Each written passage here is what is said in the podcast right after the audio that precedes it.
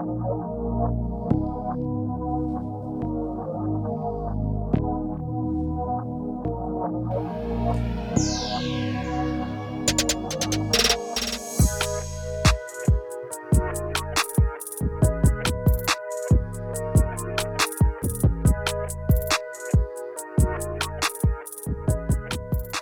hello, and welcome to the Mild and La- Lazy Guys podcast.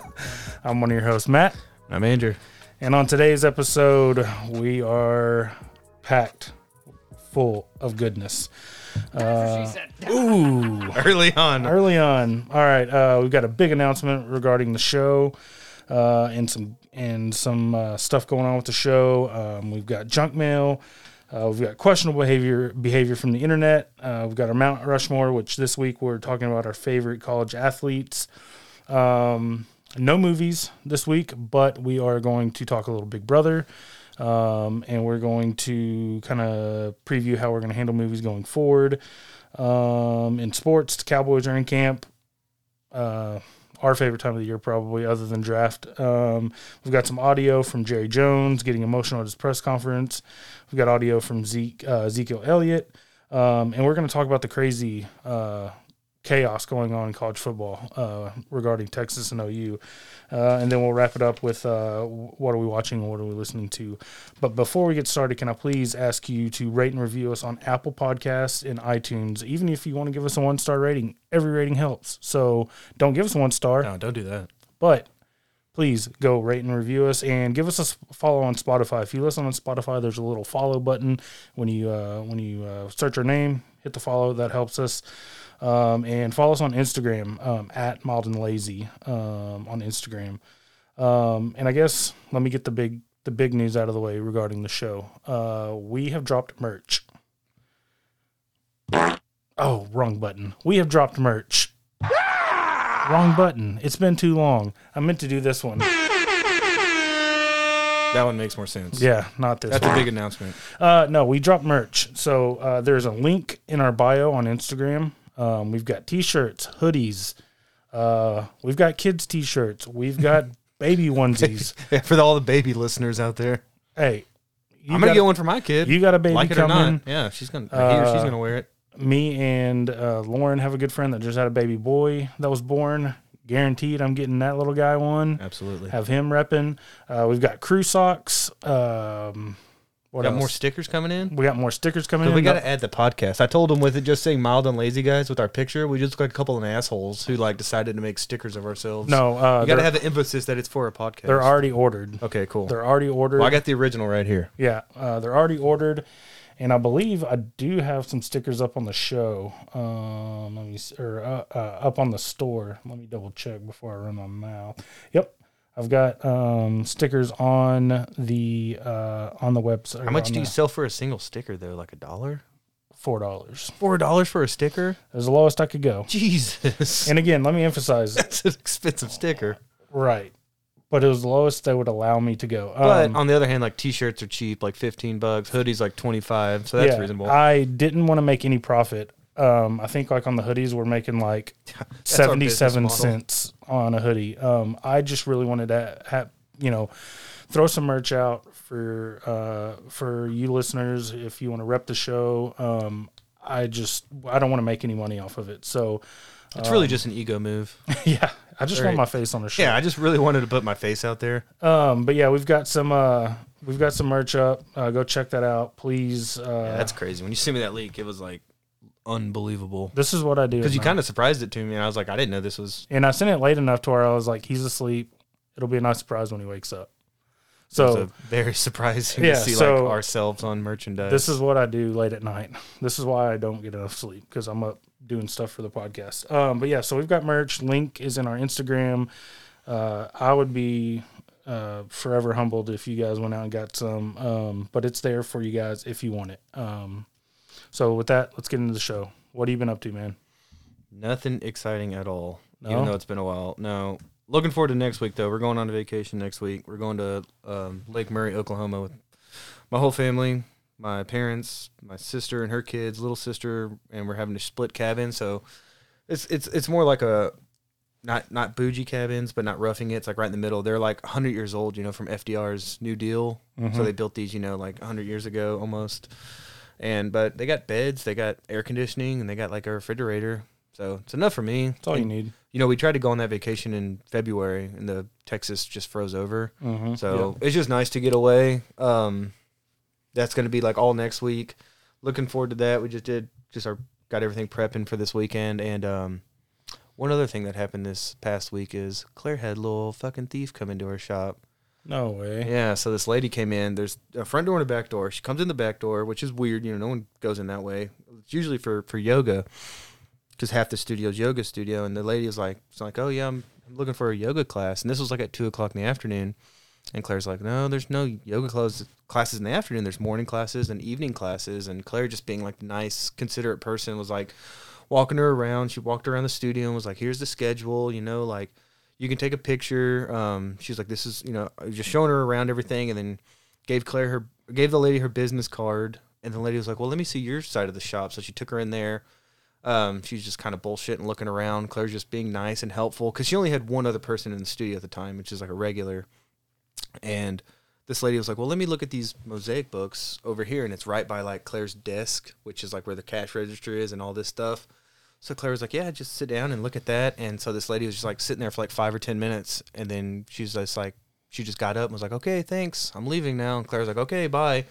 And then she goes back to her desk and realized that like her whole checkbook is gone, and that this lady was just sitting there waiting for an opportunity to like Claire to turn around, and she swiped her fucking checkbook, but it was her business checkbook, and Claire was like, "But I gave her my business card because it says like Mosaic Hideaway on the check." She's like, she doesn't know what name to sign, but Claire gave her that business card. So it's just really, it's just bullshit because it's a small business. It's not like we're raking in money, you know. Like Claire just makes enough to get by, and she does what she loves. But then that lady went into like Big Lots and spent like fifteen hundred dollars. But Claire notified the bank, so they were like able to, I don't know, like claim it as fraudulent. But that lady Mhm. still got fifteen hundred dollars worth of stuff from Big Lots, and then Claire had to file like a police report. And they basically said like, yeah, that lady's been hitting up all these small businesses around town. They're like just taking whatever she can, and then she kind of hit the jackpot with a with a checkbook from Claire's, and they they Claire gave them all the information, description of the lady, description of the car, and they're like, yeah, we've gotten multiple reports. Like, hopefully we find her soon So can Claire describe her? Because I got some boys. We'll go around. I We'll mean, look for. her. I would I would like to. I'd like to catch her and like, you know, whatever happens. I'm not gonna do like That's terrible, man. like old school justice or anything like that. I just like to see her like actually go to fucking jail Well, for you it. won't, but I will. We've established many times on this podcast. I'll punch a woman. I don't remember establishing that. Yeah, remember I said remember I ca- can't remember what we were talking about, but I was like something with the Cowboys. Like if, if this happens, I will punch my wife. You don't remember that? now you're talking domestic abuse. You're not talking just like Lauren does. an eye for an eye. Like, Lauren does. She heard that and she was like, "Can't believe you said you'd hit me on a podcast, hey, if Cowboys win the Super Bowl, we're all punching wives. dude. I'm, you won't see me for three days. Like I'll go disappear in the wilderness. Like In celebration, Yeah. or be hiding from your domestic abuse? no, in claims? celebration. Like I'll come back with like just wearing underwear and like all dirty, dude. I don't know what I'm gonna do. Like You can eat cow shit like they did, in, or horse shit like in Philadelphia. we'll get to Philly. We'll get to. I got a Philly story in the junk mail. Um, so nothing else other than getting stole from. Nothing. No, my truck's about dead. Think the transmission's going out. Probably gonna be cruising around a sweet minivan here soon. Dude, that's gonna be so awesome. I'm selling the Bronco, so I'm gonna sell that and take what I can and buy like a 2004 Dodge Caravan. I'll keep an eye out for you, man. Um, so yeah, uh, nothing really going on with me. Uh, I did get to go to the uh, Dallas Card Show last week, um, which was pretty cool. It was up in Allen. Me and my brother uh, and Landry, my son, went, and uh, so yeah, we drive up to Allen and uh, we uh, we park across the street in a parking garage. And when, when I turned on the street, I kind of noticed like a police car like sitting in the middle, like in the uh, they had like two lanes on each side and like a middle turn lane. And I thought, okay, well he's just here, you know, kind of probably helping direct traffic, make sure nobody gets hit, you know, by a car or whatever, just directing traffic. And then we're walking up, and then I see, I see two or three more police cars under like the awning because it's kind of like a hotel where they've got the you know you pull up and you know they've got the awning or the I guess it's like an awning or whatever. So we walk in the front door and we actually follow in a cop. And uh, so two other cops are already sitting there talking to a guy, and he's got like a vendor badge around his neck. So he's there selling, you know, selling cards. And somebody had stolen a five thousand dollar uh, Patty Mahomes rookie. It's a good choice though. Yeah. So uh, That's that was the first thing. So we walk in, we, we see that, and we we don't really. I didn't really know what to do. There's people kind of milling about. You're in this lobby. There's like a bar slash re, uh, kind of restaurant deal. There's you know kind of tables outside, and I didn't know where to go. And I saw some people walking ahead of me, and I was like, okay, well I'll just walk this way. So we walk in, and you know we get to this where everybody's kind of going into this room, and I walk we walk in, and I was like, holy crap, there's probably you know 30 40 50 tables in this room i was like that's pretty cool you know so we start walking around and uh, looking at all the cards and it, it's just kind of overload you just don't know where to start um, Right. you don't know what to look at there's just i mean everything you can imagine football baseball like- basketball Kid in a candy store. Oh, for Like, me, so you yeah. don't know where to start. Just for me yeah wander. um, and so we're kind of walking around. I kind of walking that like the perimeter of it, you know, trying to find. I wanted to get Landry taken care of first because he wanted Pokemon stuff. So I'm kind of looking for Pokemon tables, and they've kind of got them scattered along the outside. And uh, and then I see this guy over the corner with a couple people around him, and there's like a line in front of him. So I don't think anything of it. I'm just kind of walking. I kind of walk over there, and I happen to be kind of standing next to the guy, and I look over. I was like, I tap my brother on the shoulder. I was like, "It's fucking Mike Modano, dude. Mike Modano was there signing autographs. First of all, let me tell you something. Beautiful man, Oh, handsome as hell. dude. Eh, Still to this day, handsome He looks hell. like he could strap on the skates and play right now. He was in great shape. Tall, taller than I thought. yeah. Tall dude. Just Probably six- skates. six two, six one, six two. I I just thought I don't know. I always thought he was a smaller guy, but looked great. Um, Kevin Hagelin, Hagelin was there from 105 through from KNC Masterpiece. He was there doing live break. He's a big card guy. Yeah, I think I remember him like promoting it during the week. I think him and Bassick are like the resident Yeah. kind of card guys. Yeah, the- Bassick for sure. on the fan. Yeah. Um, but he was up there doing live breaks with this one uh, with this one uh, company. Um, so I saw him. Uh, literally, almost ran into Tim Cowlishaw. Uh, and if nationally, people would know him from uh, Pardon the Interruption around, or, the, around me, the horn. uh, around the horn. Yeah. Uh, but we know him here as a yeah, he's been with Dallas Morning News for like yeah, 25 he's a writer for the. Dallas Morning News. Um, but yeah, so we're walking around this room, and you know Landry's t-ball team is the Cubs, right? Mhm. So I'm wearing the Cubs hat, and this guy stops me and he's like, "Hey man, hey hey." I'm like, "Yeah," and I walk over and he's got you know stuff out, and he's like, "Here, take this card," and it's like some Cubs player because I, I guess he assumed I was a Cubs fan, but it was an auto, it was a triple patch auto card numbered to like 99. He gave it to you? Yeah, he gave it to me. Uh, Shit, that's Ian Ian Happ maybe. Maybe. Never heard of him, but Still, he gave it to cool. me. He's like, "So you guys having a good time?" I was like, "Oh yeah, we're having a great time." He's like, "Have you been to the other room yet?" And I'm like, "Other room?" He's like, "Oh yeah, this is nothing. Go around the corner. That's the big room." I was like, "This is a small room." He's like, "Yeah." So we make our way to this other room, and it's the picture that I showed you. Yeah. There's probably as far as the eye can see. as far. I mean, there's probably 600 tables there, God. and it, I just I had an overload, man. Like I couldn't. As if you didn't know where to begin before. Yeah, yeah. I couldn't. Uh, I just didn't know. I didn't, and I didn't, and ended up. didn't. I didn't check probably a quarter of those tables, Just ran out of time. and you know I kind of knew uh, Landry had kind of lost his interest. I would tell Ben and Landry to go wait in the car. I almost did. like I'll be here. I'll be done in an hour. I didn't want to do that to Ben. Um, but yeah, and I saw. Uh, I saw a twelve thousand dollar deal go down, and then I saw a thirty thousand dollar deal go down. And you've got they people. pay like cash, like right there. Yeah. You walk into the Yeah. briefcase. Well, people handcuffed to your people were walking around with these big like cases that held either cash or cards, Damn. which same thing. I mean, if you're walking around with hundred thousand dollars worth of cards, Yeah. and then I got on YouTube a couple days later and typed in Dallas Card Show, and, and there was hundred two hundred thousand dollar deals going down at that show. A two hundred thousand dollar Mhm. deal. Yeah. What was it? Don't know. I just saw the little headline, but yeah, I was like, uh, It's crazy how that market's like. Because that was something we did as kids, is like just fun. Because I like to just look at the back. You know, I'd always look at the stats and read about each player, and now it's like now I realize like no, there's actually value in these, depending on you know the rarity and the player and Yeah, so what year. this guy had soccer cards, and he had a graded Leo Messi Kaboom, which is a certain type of insert. And I'll put your kids through college. I was like, "Hey, man, uh, uh, what are you taking for that Messi right there?"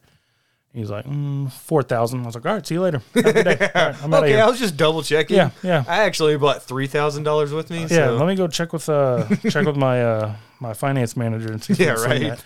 But it's just it's crazy money, but you man. buy that expecting it to appreciate in value. yeah, and That's why I tell Claire is like it's an investment. You know, like it's gonna work out down the line. It is, But now it's if you don't have them slabbed or graded, slabbed. Never heard yeah, of that. that's what you know the grade the graded, you know, plastic hard cases that they come called a in. slab? It's called a slab. Oh, I like having them graded. Yeah, I but- got some cards I really need to send in, man. But now, but now, even card grading, you can't get cards graded. I heard it takes like a year It takes because they're so backlogged. and the pricing of them, you, you pay like um, PSA, which is the gold standard in grading. Mm-hmm. yeah, like that's a lot of you. If you get a card graded like on eBay and you get it, it'll say PSA. That's pretty much who does. PSA is the gold standard, and there are other companies that do Like it, but Beckett. Beckett, Yeah, um, and they're gonna escape me. But those are the only two I really know about. That's how rare it is. But PSA is like PSA like is the gold said, yeah. standard. Um, they have such a backlog that you cannot get like they had a twenty dollars service, a fifty dollars service per card, and then like a hundred dollar service. Is that like priority list? Like if you pay the hundred, you'll get it back quicker. it's tiers? Like the twenty dollar per card service is like one hundred and eighty days.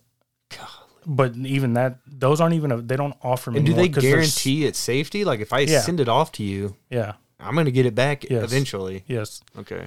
Um, but they don't even offer those services anymore because they're so backlogged. The only way you can get a card graded is like two hundred dollars a card. I have so many I want to get graded, Oh, I could think of at least ten or twelve, but that'd be thousands of dollars. and and and you can go to these lower tiered ones. Like there's this one really cool. I think it's called like eight HGA. It's like Hybrid Grading Authority, and they're really cool. They color match the you know how the it's got like a uh, like the um, the information little card at the top where it says what year yeah. the name, the grade. They color match that to the card. So if you have like a black and orange card, the color card, the uh, the info card at the top will be black and orange. That sounds cool. It's pretty cool, It's just but they don't have the reputation or and they're not valuable. Like the same exact card graded to ten, a PSA will be worth like a thousand. That HGA would be like three hundred because they don't have the reputation. They don't have their. But all it would take is more people going to Yeah. HGA to build Yeah. up their reputation. But it was you know, and I was talking to a guy. They they they came in from St. Louis area, and I was like, I bought some Score, which Score is like the Hyundai or Kia of the. Hey man, my wife drives a Hyundai. It's reliable. It, it's just it's not a, it's not a uh, desired brand in cards. It's not Prizm. It's not Right. you know it's lower. It's kind of like the scraps. Like Yeah. when you look at a pile of cars, all the Prizms are gone and all that, and it's like, oh look, here's a score. Yeah, but I like the look of them. They look old school, and it's what I can afford. And so I was like, man, I'm just a, I'm a broke dude in the wrong hobby. It's a good one if like to start off on. Like if you're gonna Yeah. start a hobby of getting cards, like start with some scores or some Donruss or something. So I bought some. I bought some score, and then I bought us each, you know, that box of Prizm yeah, I, got, I uh, opened mine just now. draft picks. Um, but it was very cool. Uh, first time to go. Um, they got another one coming up early August. I think we're going to try to go to. Going on Sunday, I hope. Uh, yeah. I So already, I already talked to Claire about it. so that's what That's what I went in there for. I was like, hey, August 8th, like, I think I'm going to Allen with Matt. She's Yeah. like, what's going on? Cards? Okay. Yeah. So uh, yeah, very cool. Uh, still doing. Langer's got. We're wrapping up t-ball season, and it's kind of unfortunate because he's finally now getting the swing of Seems things. like it was a quick season. It was only it was like- eight, eight games. Oh, wow. That's a really quick season. yeah. So, uh, but it was funny. Um, he's kind of like the uh, fan favorite.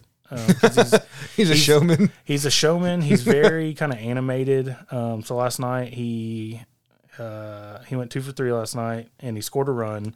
And when he scored the run, like we were, uh, he crossed home plate and then he took his helmet off. And you know how like sport at pro professional athletes are like, yeah, you know, when they do something good. Landry like ripped off his helmet. He's like, yeah, yeah. And he goes in the dugout and he's like, yeah. And he like slams his helmet down. He's like, rah. Damn. Dude, he acted like a madman. And the, the whole, our whole, uh, all the family uh, and all the parents and stuff, they're just cracking up laughing. They're cheering him on. And Landry's like, yeah. He's got eye black on, you know, he looks like a savage. But uh, Just little, little old Landry just working the crowd. I can't wait. yeah, man. So Oh, he's uh, got fall ball coming up, right? gonna he's play got fall ball. I'll He- go to a fall ball game. I'm not sitting out that heat. Not for it was even my dude. child. We got really lucky this season. Like the first game was super hot, but the rest of the games, like we haven't had a hundred degree day yet. yeah, no. I Last actually night talked our about game that was at today. eight. It was actually pleasant. It wasn't bad at all. Um, but yeah, he's got fall ball. Uh, I said, hey man, what do you want to do? He's like, I want to play baseball again. So baseball may be our thing for a while. That's I cool. even was like, hey man, do you want to play flag football? He's like, no, I want to play baseball. He wants to focus on one sport. That's smart. Which I don't agree with. I mean, I want him to play anything and everything he wants. I think you should play as many sports as you want until unless you have the skill to really further that.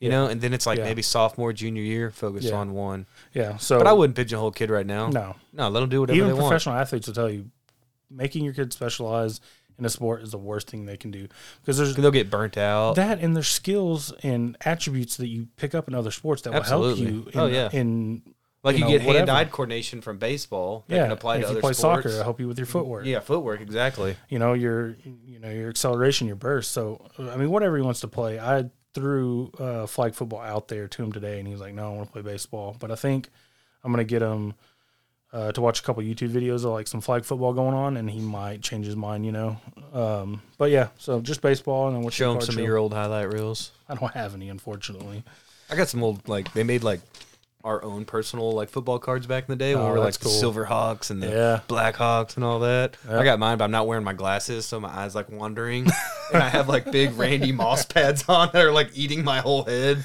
I That's fit back in the fucking day, though. stupid, dude. It's a classic picture because I'm like crooked eyed and my pads are like up to my ears, and I was like. Number 40, safety.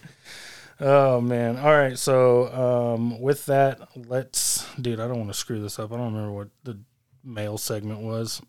No. Oh, shit. I think it's that one. All right, let's get to the junk mail.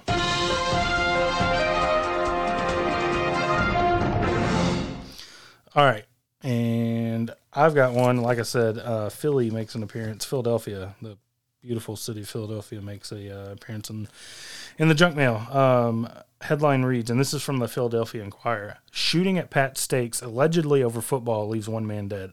Only in Philly. Or Florida.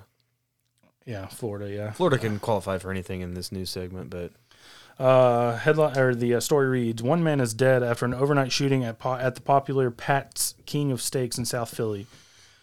Police said the shooting happened around 1 a.m. Thursday after two men got in an argument while waiting in line for food at night at 9th and Wharton Streets. According to Pat's general manager Tom Francano, the two men were pa- fighting in part about football.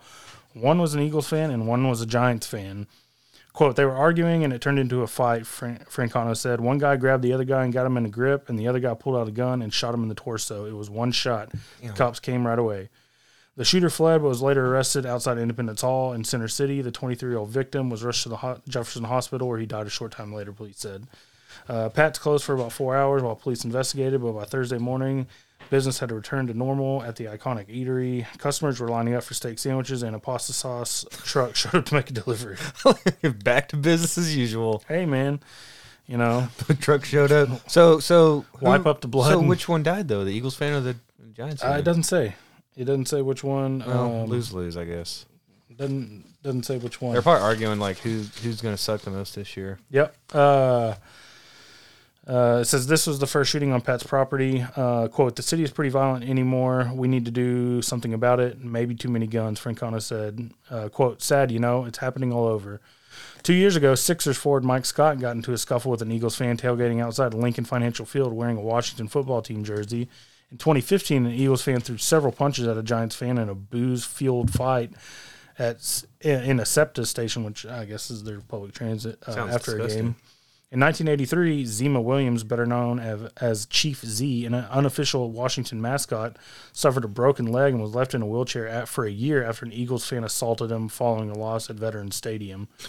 Williams, who died in 2016, sued the Veterans Stadium security firms and ultimately won a $14,000 judgment.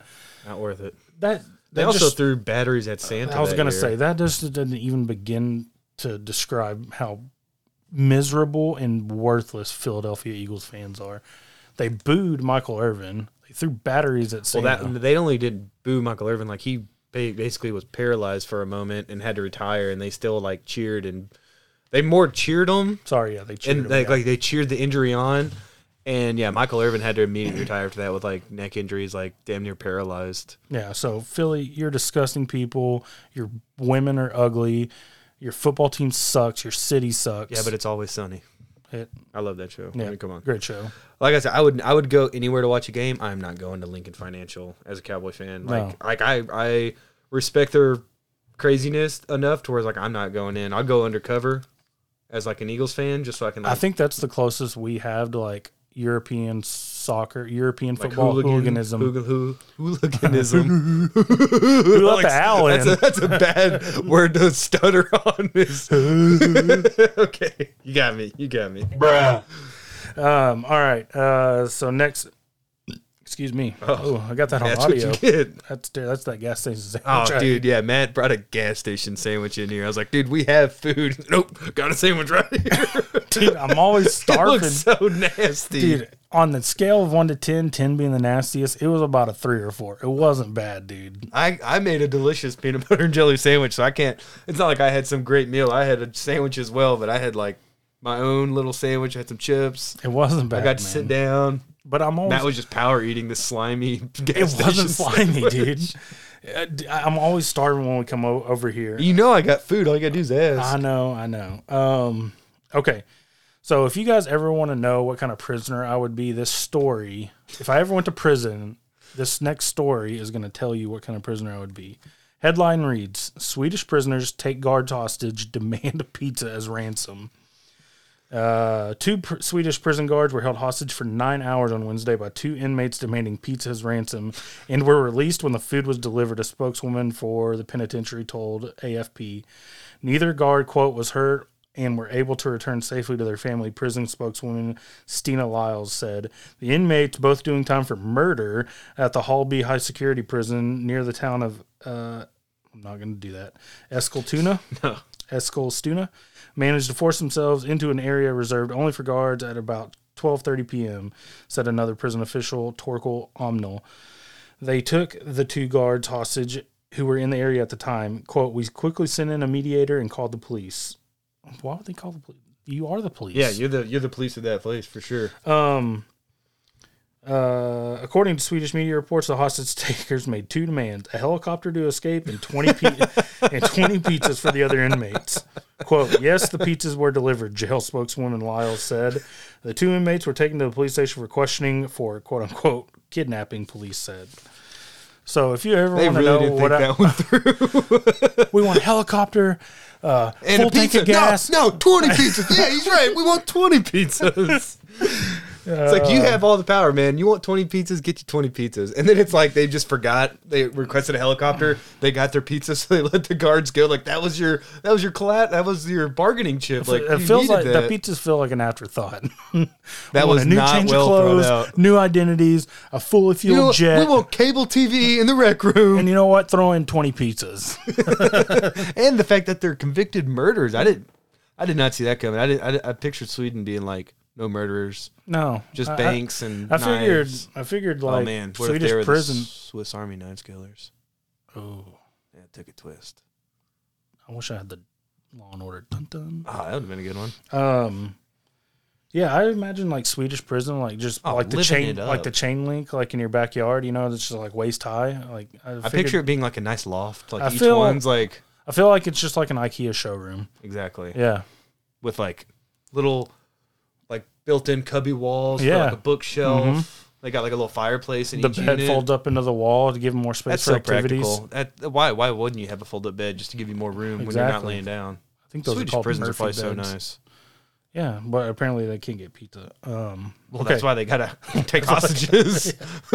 take matters into their own yeah, hands. they're like, fuck this. We've had enough meatballs for the day. Okay, I was gonna say Swedish food. I was like, what the hell is Swedish food? meatballs. Meatballs and Every time we go to IKEA, we go to the cafeteria and get meatballs. They're good, dude. every time. Yeah, they're good. We go to. I've only been to IKEA like three times, so I guess every time I have to. We go quite a bit.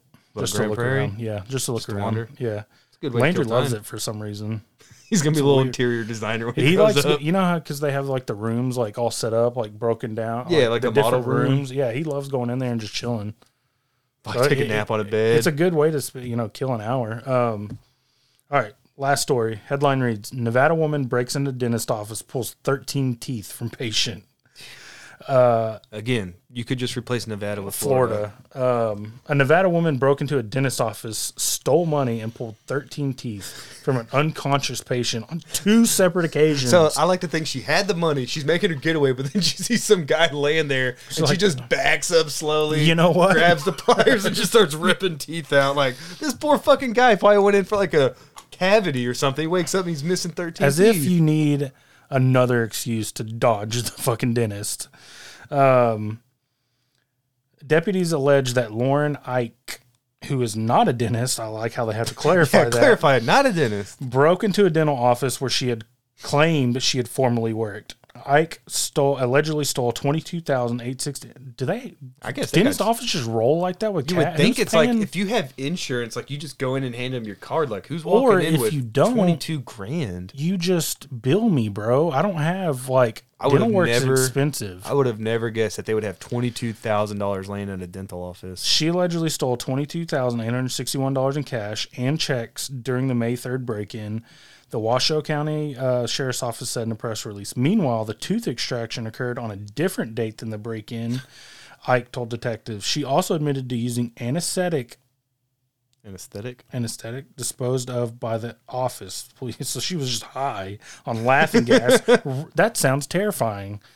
Some giggling crazy lady ripping teeth. Yeah. Yeah, that's like from a, what was it, Black Mirror? Yeah. It sounds like like the next M. Night Shyamalan movie or some shit. I Which don't know. does look pretty good. I'm Did gonna you watch see that. Yeah, I'm gonna go see that. or what's it? old? Old. Yeah, that looks good. Ike, 42, was arrested Wednesday and charged with two counts of burglary and one count each of grand larceny, conspiracy to commit burglary. Burger. Help me out. Burglarly. Oh God, we That's should. a weird word. Why, why do we have a podcast? Bur- I can't even say it, man. Uh, Skip it. And performed surgery on another without a medical license. Investigators did not say how they determined Ike to be a person of interest in the case, but they said she admitted to multiple people, including deputies, that she had performed the medical procedure. Ike, a resident of Reno, allegedly, perform, allegedly performed the extractions, quote unquote, on her own time. when are you just pulling teeth on your own time? she remains in custody at Washoe County Jail on a twenty thousand dollar bond, which that How much was the bond? twenty thousand, She's got 22 laying around right now. two grand, she's out, Yeah. pulling teeth on the street again. doing Fucking- just doing more work. Terrifying, dude. Yeah, I just imagine like you coming to from like a little haze and you just see this old crackhead like just ripping teeth out and just grinning from ear to ear. Like how terrifying is that? And I didn't print the picture out, but this lady looks fucking terrifying. I can imagine how she looks like just from that story. It's not like some Sunday school teacher like our wives, like some No. pleasant lady. Of course not. No. Okay. All right. So uh, with that, uh, that was the junk mail. Let's move on to one of our newer segments: questionable questionable behavior from the internet. Um, all right. So here's the first one: Am I the asshole for telling my son he needs to pay for his own lunch while he's at work?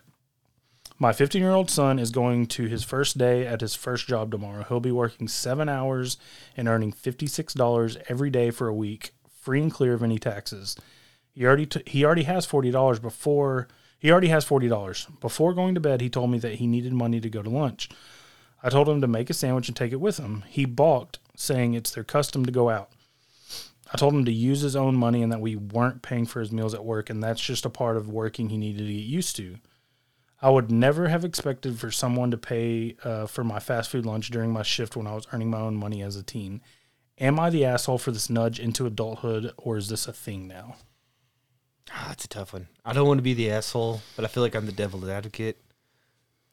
No, I think I would buy his inaugural like first day lunch, and even maybe a couple for the first week. And he, after that first paycheck, yeah. and you're making tax free money, I'd be like, all right, man, I'll get you the first couple times, and then you're gonna pick up the habit. If you want to go out, because then he's going to go out every day, or you know, like every other day. And I'd be like, I'll get you the first couple, and then sandwiches or you know hot hmm. pockets or something. That's acceptable, but like you know, how many fifteen-year-old kids nowadays are taking the initiative to go to work? I I did. I had to start. Well, working on it. nowadays, nowadays, like we're so much older. Yeah, you're right. I bet I bet he was pressured into that job too. You know, like he didn't. well, I'm sure the mom was like- context, but I remember when I turned 16, my mom came home with like stacks of applications. It was like you're getting a job right now. I think I would pay for the first one, like you oh, said. Oh, yeah, I would Maybe pay for the first and couple. Be like, hey man, because my thing is, Because is I'd like, be proud of them. I'd be like, man, you're you're taking that step. I appreciate it. I'd it. be proud of them, and I would want my son to be saving money towards something, not wasting it on. Did you save any money on your first job, or did you waste it? I wasted on I wasted all of that. money. alcohol and weed and condoms and all kinds of Okay, shit. you're way cooler than me. I was like DVDs and CDs. and, and, and you know, Matt's over here getting laid and No. slamming beers back. no, but you know, and gas money and you know insurance and all that stuff, and yeah, and CDs and stuff. But I don't know. I would just like, yeah, let me grab your lunch for the first couple days, or Yeah, I would you get a definitely do it because I'd be like, you know what? I'm really proud. At 15, it's a good summer job, and it's not like you're going to do it forever. It's not if he was 24 and he was like, hey, I still need you to pay for all this, but being 15, that 40 bucks to him is like everything. You know what I mean? Like 40 bucks is like, you know how much I can get with 40 dollars? Like. Well, I could understand him not wanting to making dip fifty in. six dollars a day. Yeah, but he hasn't started yet. So Right, that 40 he's already got bucks is all 40, he got. yeah. So Till- I would say first paycheck. I would be like, you know, until you get your first paycheck, I'll pay for the first couple. I'll, Yeah. You know, we'll go to the grocery store. We'll pick out the fancy deli meat you want, so you can make sandwiches every other day. But yeah, I would definitely pay pay for the first couple just to show that I'm, I was proud of them Yeah. for taking that initiative. And then But then once you're on your feet, as in at week two, yeah, you're and then taking you've got sandwiches. to you've got to make a financial decision like adults do. Like, hey, do you want to waste your money on lunches every day, or do you want to you know eat from home, I'm still save that wasting money? my money on lunch, on dinner all the time. I We we got like Marco's Pizza, uh, El Mexicano Grill in this week. it just depends. The the the couple that goes to the grocery store and buys groceries and the couple who has to cook are two different couples with us. Because like we go to the store intent on buying groceries for the week and cooking at home, Oh yeah. and then when it comes to cooking dinner, we're like we don't want to. No, we got broccoli and asparagus in the fridge. And you're like, you know what sounds really good? Kika's quesadillas, Fucking and pizza, elote, bro. yeah, or some pizza. And I'm like, I'm sold right now. Let's go get it. and We'll watch Big Brother. Yeah. So, um, but yeah, and most of the days, I I have a thing like I go out on Fridays. That's my one day at work Yeah, when see, I go out to eat. And for me, I eat always have to eat like at work, by you know, like in my car by myself, which sounds depressing, but it's really not.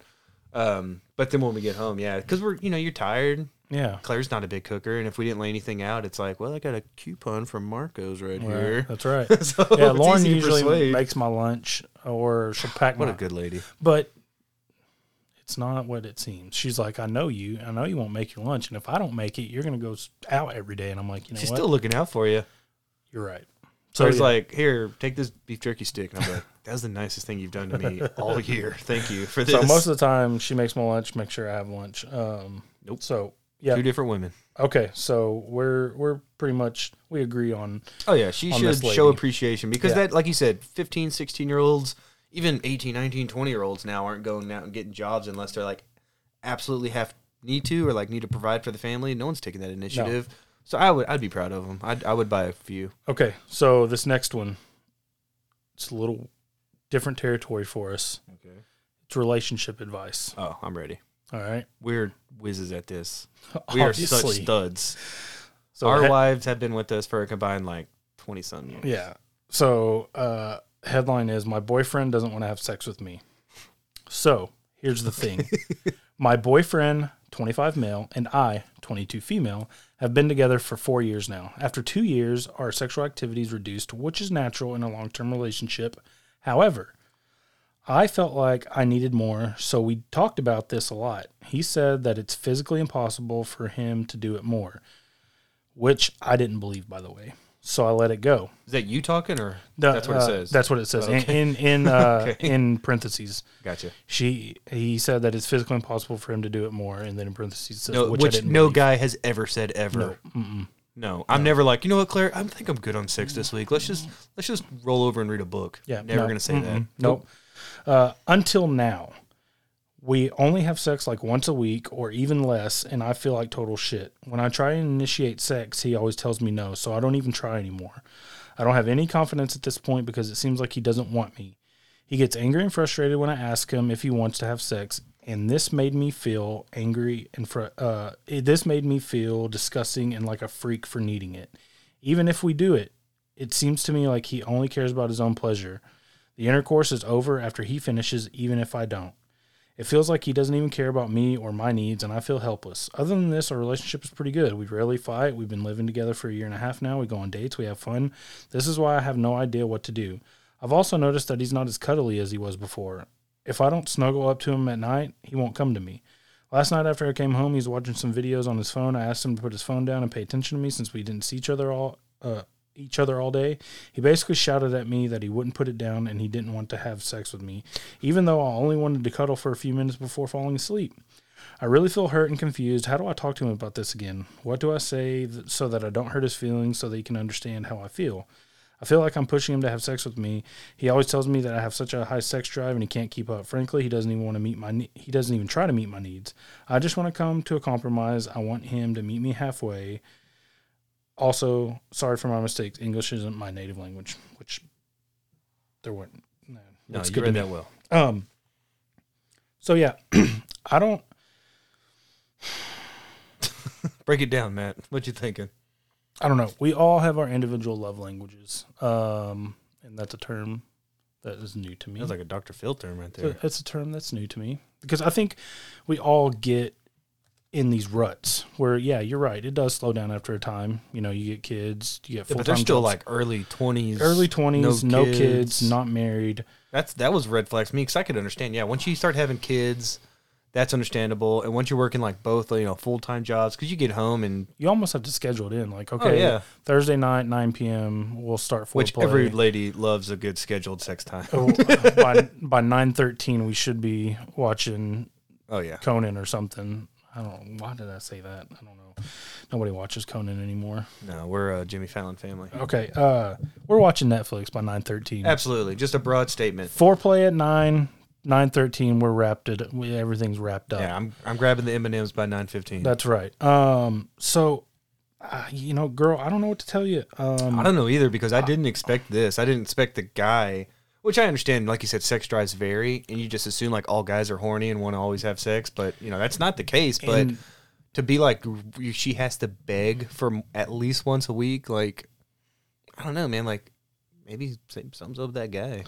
maybe maybe you know his love language is like acts of service like maybe she needs to figure out what okay obviously her love language is uh, physical touch and being sexual. So maybe she needs to figure out what his what what does it for you?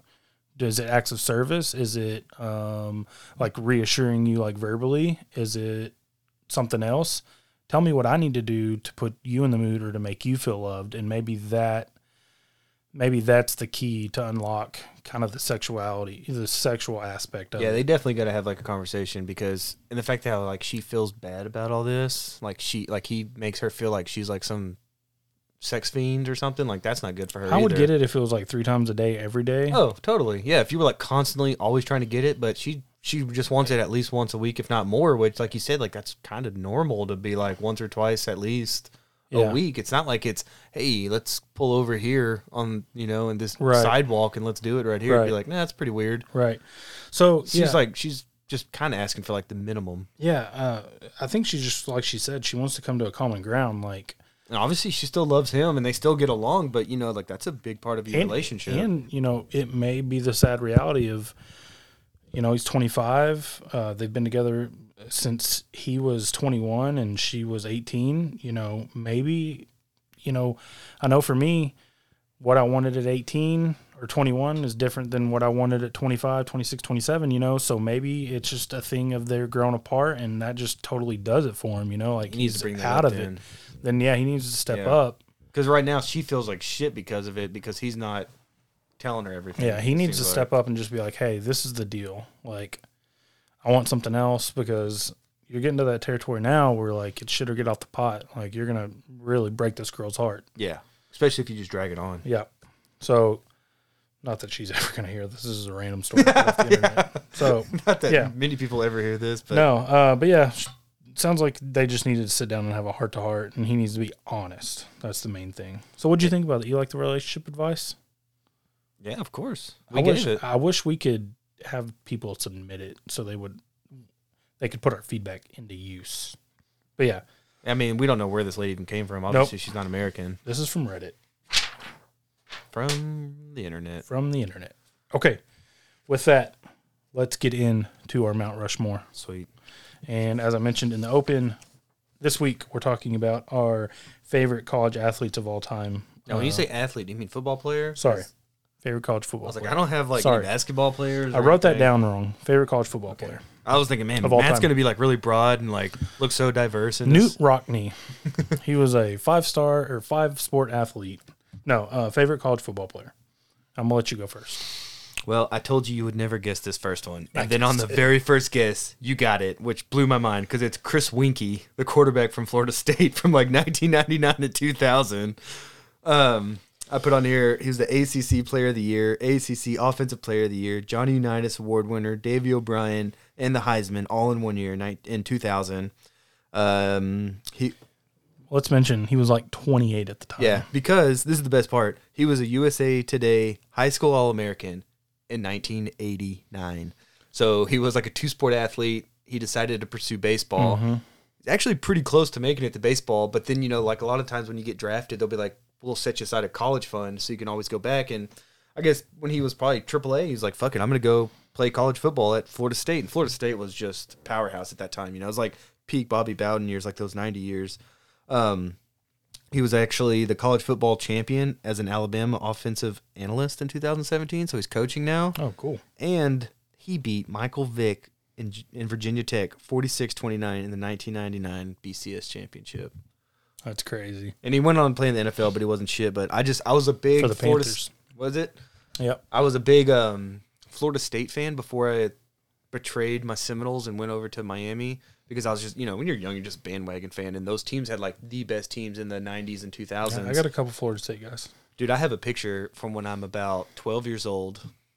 I'm holding a miniature Pomeranian puppy that my sister had named Trixie, I already like this visual. and I'm like turned like like this way, like looking over my like shoulder. you're in a glamour shot. glamour shot, big round glasses, holding a puppy, and I'm wearing my Chris Weinke jersey. And I was like, that might be the greatest picture I've ever taken in my life. Oh my Like I'll never forget that. And I wish I still had that jersey, dude. All it was, he was number 16. Yep. So it was just a Florida State color. It had this, you know, all the cool little things on the side.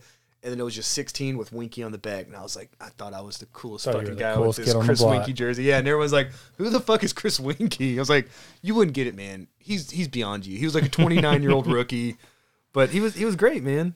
I was a big, like I said, big Florida State Miami fan. So I got a couple more on there, but you go. Uh, and they're not ranked other than this one. Uh, I have a number one, and then they're not ranked after that. LaDainian Tomlinson. Yep. TCU. Uh, one of my first college football games I ever went to was TCU SMU. Uh, and my older brother took me because he knew I was a such a big LT fan. I think he rushed for like I don't know, like something stupid. 450. Like, you could say 400 and I would believe it. He's got the single game rushing record. I thought somebody broke it. Mm, Let me double check. I thought somebody broke But it, yeah. and then like a week later, somebody else broke it. But yeah, um, no, LaDainian Thompson Like San Jose State running back or some shit. Uh, was um, he's my uh, Matt's typing on the Sorry, I'm computer. That's why he's uh, dragging he he wore number, and that was like kind of the first time where I kind of noticed like uh, college players could wear different numbers in the NFL. He wore number five for TCU. TCU was my favorite college football team growing up, and he was just. Uh, he was just the man. He was just. He so really was. He put TCU on the map. Was that Yeah. Gary Patterson or Uh, no, he actually played for Dad Gummit, um, Fran, Fran, Fran, Franchione, Dennis Franchione, I believe he was a. I think he was an ex. Uh, I think he was an ex uh, A and M um, uh, coach. you Sorry. are losing it trying to look at this computer. November twentieth, nineteen ninety nine. He ran. He rushed for four hundred and six yards. Um, I told you it could be 400, and I would totally believe it. Sorry, I couldn't quite hear you. Could you please repeat what you said? The fuck was that? I think it's my phone. I think Siri's trying to get in the conversation. Yep, it was Siri. That's creepy. Um, Who holds the record now, though? Or don't look it up. It'll take you long. Unless, I, No, unless you no, want no. me to go for my second while you're doing that. Oh gosh. Ah, jeez. Uh, Tony. Uh, no, no, no, no, no. No, no, no. Everybody knows that Melvin. Melvin Gordon on in 2014 for, with 408 yards. Somebody else broke it, man. Jaret Patterson for Buffalo in 2020 with 409 yards. And then did somebody And else break it right after that? Samaje Perine in 2014, 427 yards. oh, that was Um, Oklahoma. Oklahoma, yeah. So, uh, So I remember like somebody broke Kansas. it and then like broke it. Of course, it was Kansas. yeah. They could've Uh, put the Kansas but football no, team out with there, Danny had Thomason, he's from Waco. Uh, he was just the man. He ended up having a. He's a Hall of Famer, college Hall of Famer, and Oh yeah. pro NFL Hall of Famer. High school, college, pro, Yeah. everywhere he went, Hall of Yeah, Famer. he was And just- he's of a- Fame, Hall of Fame guy. He's a really humble, humble dude. Um, he's just and hands down number one, my favorite college football player of all time. Well, he's up there with Weinke. I'll give you that. Yeah. All right. Next one, because I kind of went my position, so I went with the running back next to. Um, I'll give you who I had, but then I took him away. It was see if you remember Marcus Lattimore, South Carolina. Yeah. mhm. I was a big Marcus Lattimore fan, but then he blew out his knee. yeah. so- bad, badly. Yeah, like ruined his career. So I went with another the guy that was actually more uh, exciting to watch, and that was Reggie Bush. Reggie Bush in college was just Yeah. on another level. Um, he was a two-time All-American, two-time Pac-12 Player of the Year in 05, 04 and 05. He won the 05 Heisman, AP Player of the Year, the Walter Camp, and the Doak Walker Award, two-time national championship. And I got here is Here's his 2,000 stats from when he won the Heisman: 200 attempts, so only 200 attempts, 1,740 yards. That's 8.7 per carry. Uh, that's 16 touchdowns. He also had 37 receptions for 470 yards and two touchdowns. That year, I mean, they were just unstoppable. I believe that was the year of the Bush push. If you remember that playing in Notre Dame, which was some bullshit when Matt Leinart, like they were like last second down. They were They're trying to keep goal their, line? Yeah, they're at the goal line. They had like a 30 something game winning streak going on, and um, Reggie Bush pushed Matt Leinart in, which is illegal. You know, you can't push a guy forward for progress. Um, but they ended up losing later on that year to UT and Vince Young, who is also an honorable mention. I'll go ahead and say that Vince Young. Um, that was just that was probably the greatest college football game I've ever seen. That The 05 Rose Bowl? Rose Bowl, Mhm. yeah. Yep. So it's just good to see Texas win. It's great to see USC lose, but at the same time, Reggie Bush was, to me, probably the best running back I've seen in college. Uh, I got a couple that'll rival it.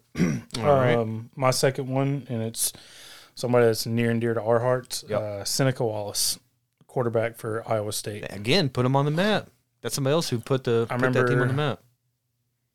Uh, Just for one, the name Seneca stick stuck out because I'd never heard that name before. And he was like a poor man's Michael Vick. Like he Yeah, was he that good. he was he could do it. He was dual threat. He could do it with his arm, with his legs. Uh, I remember they had these badass helmets with because of the cyclones and they had the little tornado Yeah.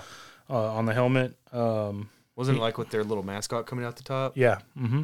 Yeah. And uh, just it gave me a reason to tune into Iowa State. You know, down here in Texas, we get Big 12. It's Big 12 country, which we'll we'll get to uh, a little later in the For show. now, it's Big Twelve. Um, so you know, on Saturdays we'd get you know any any Big 12 game. So um, they kind of for me put Iowa State on the map. I remember whatever year that was. You know, I instantly started a dynasty with Iowa State, so I could play with Seneca Wallace. Um, but yeah, so Seneca Wallace, quarterback for Iowa State. You ended up, you know, having a decent stint in the NFL as a backup. Seattle. Seattle. Yeah, I remember for in Seattle a, for a long while. while. Um, so yeah, Seneca Wallace, my number two. That's a good one, man. For me, Texas Tech wide receiver Michael Crabtree from Carter. Carter. Yep, he's a quarterback for Carter. He was he uh he was a two-time Biletnikoff Award winner in 2007 and 2008. Two th- as a two-time All-American, two-time All Big 12, and this was in 2007. So this was his first year because I actually have a buddy I should mention um, that played at SMU at work. Uh, I have a buddy at work that played at SMU at the time, and he's from Ennis, and that's where Graham Harrell went to. So my buddy would he was still a quarterback at Ennis, and Graham Harrell was there throwing, you know, playing with them all, and he was like, you know, our best player on this team is a redshirt freshman this year. Like, he isn't even on the team yet. He's from Carter. Turns out it was Michael Crabtree, and so my buddy actually got to play a little bit with Harrell and Crabtree before he went to SMU, and he actually played with Cole Beasley and all this shit. So he's got like cool stories. But anyways, back to this. This was his redshirt freshman season or redshirt sophomore year, if he was a freshman, a redshirt freshman. Anyways, these are all records still to this day. 134 receptions, 1,962 yards and 22 touchdowns in his first collegiate season. I just remember that game. Was it Texas?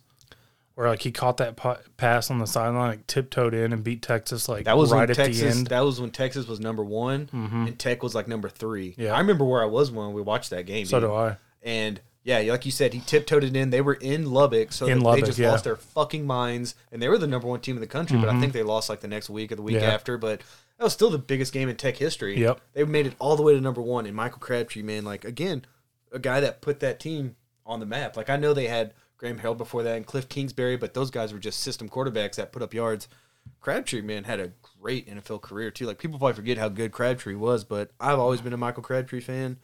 Just until Richard Sherman just absolutely like took his nuts from him. And then uh, keep Delete yanked his chain off like Debo yeah, on it's Friday. like it's all been downhill since that night in 2007. But those numbers are just ridiculous, dude.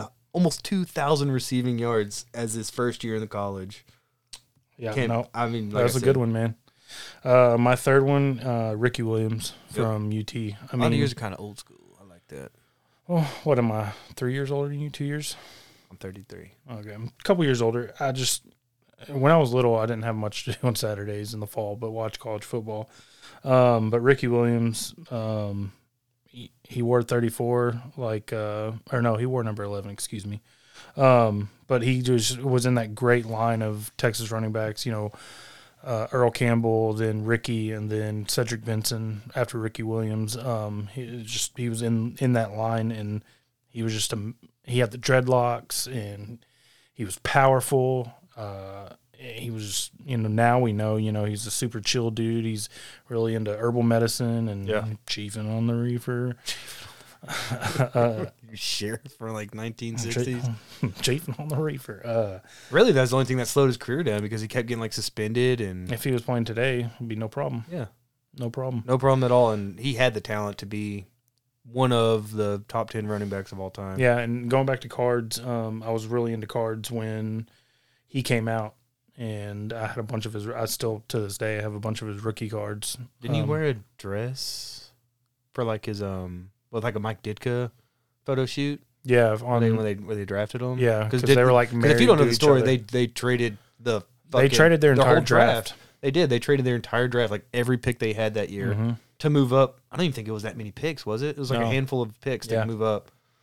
Did Yep. he win the he won the Heisman that year Mhm. too, didn't he? Yep. Because I remember that year he broke like I think he broke a career rushing record, single season record. Like he just he ruled college football, and so that's why Ditka was like obsessed with taking him that year. Yep. So uh, yeah, They mortgaged an entire. Imagine that now. People talk shit about if you take a giving now, up a one. now. No, I was gonna say now they give you shit if you take a running back in round one. Yeah. Imagine trading every pick, and they Cowboys did it too with Herschel Walker. They got tons of picks back in We players. got three Super Bowls back in Pretty return. much, we Yeah. did because they gave us players. But if you didn't resign the players, they converted to picks. So that's what they did. They had those players, they let them walk. Those all turned into draft picks, and look what we got. Yep. Now, if you did that, you'd be fired so fucking fast from your GM. So yeah. Ricky Williams. that's a good one, man. I had to go with um, one defensive player, and this guy in college just had just hung dong on everybody. Like no Charles. Woodson. Again, you're old school. Jadeveon Clowney. Oh, okay. He was a man among boys, even in the SEC. I'm saying you do want to talk about defensive players hanging dong. He's didn't he win the Heisman? Who? Woodson? He was more of a returner, though, wasn't he? He, I thought he was a defensive back. He too. was a defensive back, but I think he got a lot of points for the returning. Heisman. Okay, go ahead. Don't I don't want to step on your toes. this guy was a two-time All-American, two-time All-SEC, SEC Defensive Player of the Year. Um, I put down, let's see, his freshman year, 36 tackles, 12 tackles for a loss, 8 sacks, 5 forced fumbles. Next year, sophomore year, 54 tackles, 23 and a half tackles for loss, 13 sacks, and 3 forced fumbles. Junior year, he kind of fell off, but at that point, he was already thinking ahead for his future yeah, because you have to be three years removed from high school. So at that point, he just kind of like coasted. But what ne- what I'll never forget, I believe they were playing was it Michigan when he like busted through the line Yeah. and caught that running back in Mhm. the backfield and like just his head exploded. his- and like his, his, his helmet, his helmet flew, flew off. off, yeah. And I mean, the, g- I thought the guy was fucking dead. And they were like, just imagine how good you have to be to go number one overall. I mean, we know Myles Garrett did recently, and, and Myles Garrett as a pro is much better than Clowney. Like Clowney to me has been a disappointment in the league, but when he was in college playing at the highest level in the SEC, he was a man among boys, dude. He No, he just really had was. that. He just had that grown man body. As soon as he stepped onto At 18 years old, At he- 18, as soon as he stepped onto campus at a freshman, He had an NFL had body. an NFL body that was just uncomparable to anybody else in Mm-hmm. the league. That's a good one. That's a that's a really good one. Um, uh, my last one again is an old school. Uh, my first Florida State appearance. Uh, Peter Warrick. I don't know if you remember him. I'm sure you do, since you said you were a big Florida State Yeah, guy. But another like dual threat quarterback.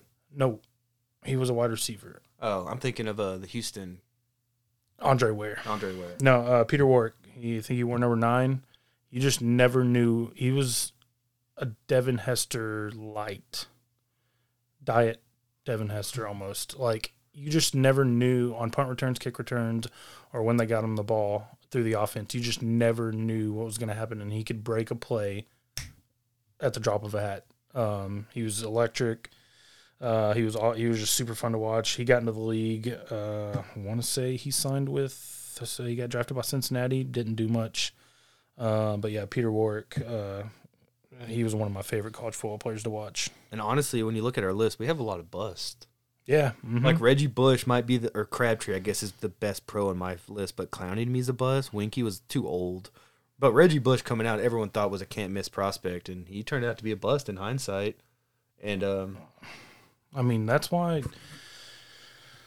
uh, the jump from the college college game to the program is- pro game game is just it's the biggest crapshoot in all sports. and then you got guys that get undrafted or seventh, sixth round and turn out to And be you get some guys of the like greatest. Kurt Warner yeah, that are He literally bagging working at a grocery store, and he's he's one of the best to to do it. at least for that time period. At he least didn't for have that- the long, for but he that- took two different teams to Super, Super Bowl. Bowl, yeah, two franchises that were, were bad franchises. and all, yeah, and have barely sniffed that success since. I guess Right. L.A. a couple years ago, but yeah, I know, I know see what you're saying. um, you got honorable mentions. Yeah, I'll just kind of bust him real quick. Um, Malik Hooker, which is a recent guy, like from Ohio State. I thought he was going to be the next Ed Reed. I believe he's visiting the Cowboys. Yeah, he's coming off like a blown Achilles or something though. That's why a lot of people are passing on him. But him Yep. coming out of Ohio State, I could have swore he went like 15th overall, and I was like, this guy is can't miss pro, can't miss prospect, Hall of Famer, and now he's like just shopping around like bargain shopping. Uh, another guy from the U, Jeremy Shockey, tight Yeah. end. Uh, for some reason, and then when he got drafted by the Giants, it killed me. But Mm-hmm. I just loved his attitude. Like he didn't give a shit. Well, you he had the U attitude. and he and he was just like the big like country boy strong. He's from like Ada, Oklahoma, so small Oklahoma town. Went to Miami, got drafted. You know, then he got drafted by a New York market. I mean, nobody could stop that guy. He was like, if you put him in the league right now, he's probably the third or fourth best tight end. I just always love Jeremy Shockey. Um, Tyrann Mathieu, LSU. LSU, Um, Honey Badger. the Honey Badger don't give a fuck. Um, and my last one, another guy that had his career just derailed from the U was Willis McGahee No, that when you could see injury, his leg literally bend the other way. it was like a ninety degree angle the other way. dude. It was the it was one of the nastiest. Same with Lattimore. I, I was like, both those guys were going to be ten year careers, and Yep. then you just see their legs just buckle the wrong way. And both of them, um, I'm sorry, Willis McGahee actually played several years in the league. Like I think he made a Pro Bowl or two. He did for Buffalo. Buffalo, and say he was finished with maybe the Ravens. mm-hmm. But I mean, you know, like McGahee, or I'm sorry, Lattimore never played. I Nope. think he got drafted, but never played. Yep. McGahee, good for him to come back from that injury because that was fucking nasty. But again, just I mean, I got all their stuff here. Most of them were like you know all Americans. Some of them BCS champions, and then some of them just didn't work out. Shockey was kind of a I don't know. Shockey was actually really good. I shouldn't say anything bad about Shockey. But what are yours? What you got? Um, real quick uh, on the first two because my last two kind of have some explanations behind them. Uh, Deion Sanders, uh, Florida State, again one of the best to ever do it. Say what you want about him. Um, just don't call him Dion. oh, we didn't bring that up. What a fucking douche. So in case you didn't hear, um, Deion Sanders is at um, Jackson Jackson, State? State, uh, as the head football coach, and he walked out of a press conference because one of the reporters referred to him as Dion, which is his given name. which is God-given government name, uh, instead of Coach Prime, because that's what he prefers to be known as. And he goes, "Well, you don't. You wouldn't call Nick Saban Coach Nick." It's like, guy, you're not Nick Saban. You're You're a first year Jackson coach State. at Jackson State. Nick Saban has like what six national titles from two different teams. And yeah, reporters call coaches by their first names all the time. I just the fact that he's in his fir- it's probably one of his first ever press conferences, and he's already acting like that. He's a fraud, dude. He's always been a fraud. That's why Prime Prime Prep here in the Metroplex failed. He let down a bunch of kids here. Uh, he's just a fucking fraud. I mean, he should just be like a defensive backs coach at Florida State. he should go make weekly TV appearances on the NFL Network and then go away. I don't think this is gonna work. I I could see him being a good recruiter, but Yeah, like if you walk out of your But- one of your first ever press conferences because they called you by your first name, get the fuck out of here, man. Okay, you say a good I couldn't recruiter. believe that. is he getting the number one recruit in the nation to go play Jackson State? No, No, they but want he to go. was getting like guys in the top 300. How many how many top 300 guys did Jackson State get before he got there? And he got a couple of them. I don't know how many but before or after he's been there, but anyway, so yeah, but Deion Sanders, when prime time Oh, was yeah. born in Oh. Florida State, He has legendary stories from him at the combine. Didn't he wear like all his chains and still run a 40 4.2. and like 4-2? Yeah, Which no. is like one of the one of the top 5 and he'd go fastest of play. all time. He'd go play an NFL game and then turn around and play for the Yankees. Um, played for the Braves. 'Cause he was a Hawks. He played for Atlanta. Played for Oh, Atlanta yeah. Falcons and I thought he Atlanta played for the Yankees too. Probably later on. But when he when he did the two games in one Yeah. day, it was Yeah. both Atlanta. Okay, cool. Um, my next one is Adrian Peterson. Yeah, I thought about. You yeah. wanna talk about I, I just had too many running backs, but AP. You know, a man amongst boys. I Yep. think I told this story. Like I, I watched him play in high school uh, at Texas Stadium uh, during the Texas high school playoffs. that's a, such a cool game to, to when he, claim to be. when he uh, when he played for Palestine, and I I know for the first quarter he didn't get touched. There's probably no exaggeration. He didn't there. get no. didn't get touched. he didn't at get all. touched. No, I Um, believe it. So Deion Sanders, Adrian Peterson, and my third one is uh, little known wide receiver from uh, TCU. His name is Jason Tucker. Again, I was That's a Chris's brother, yeah, everybody knows that. of course. Um, he was uh, Never heard of this guy. No, he's a wide receiver for TCU. I was a big TCU fan. I watched him all through uh, college, and then he actually got picked up by the Cowboys in like '99, 2000 ish, and he actually made it into a couple games. And he had one game where he had a lot of yards. So I actually went out and like scooped up as many rookie cards as I could. Thinking this was a And prime because for me, for me, it was cool because my favorite college had a player that I watched playing for On my favorite Cowboys, team, right. and so it was really cool. Um, but You're like, you know what? Michael Irvin just broke his neck. We need a new number one. So I think I don't think he ever played in a game uh, after that. that but his name's Jason Tucker. Um, actually, man.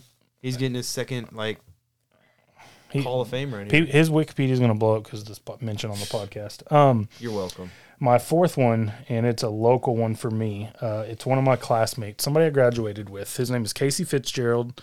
He went to UNT, and he actually holds.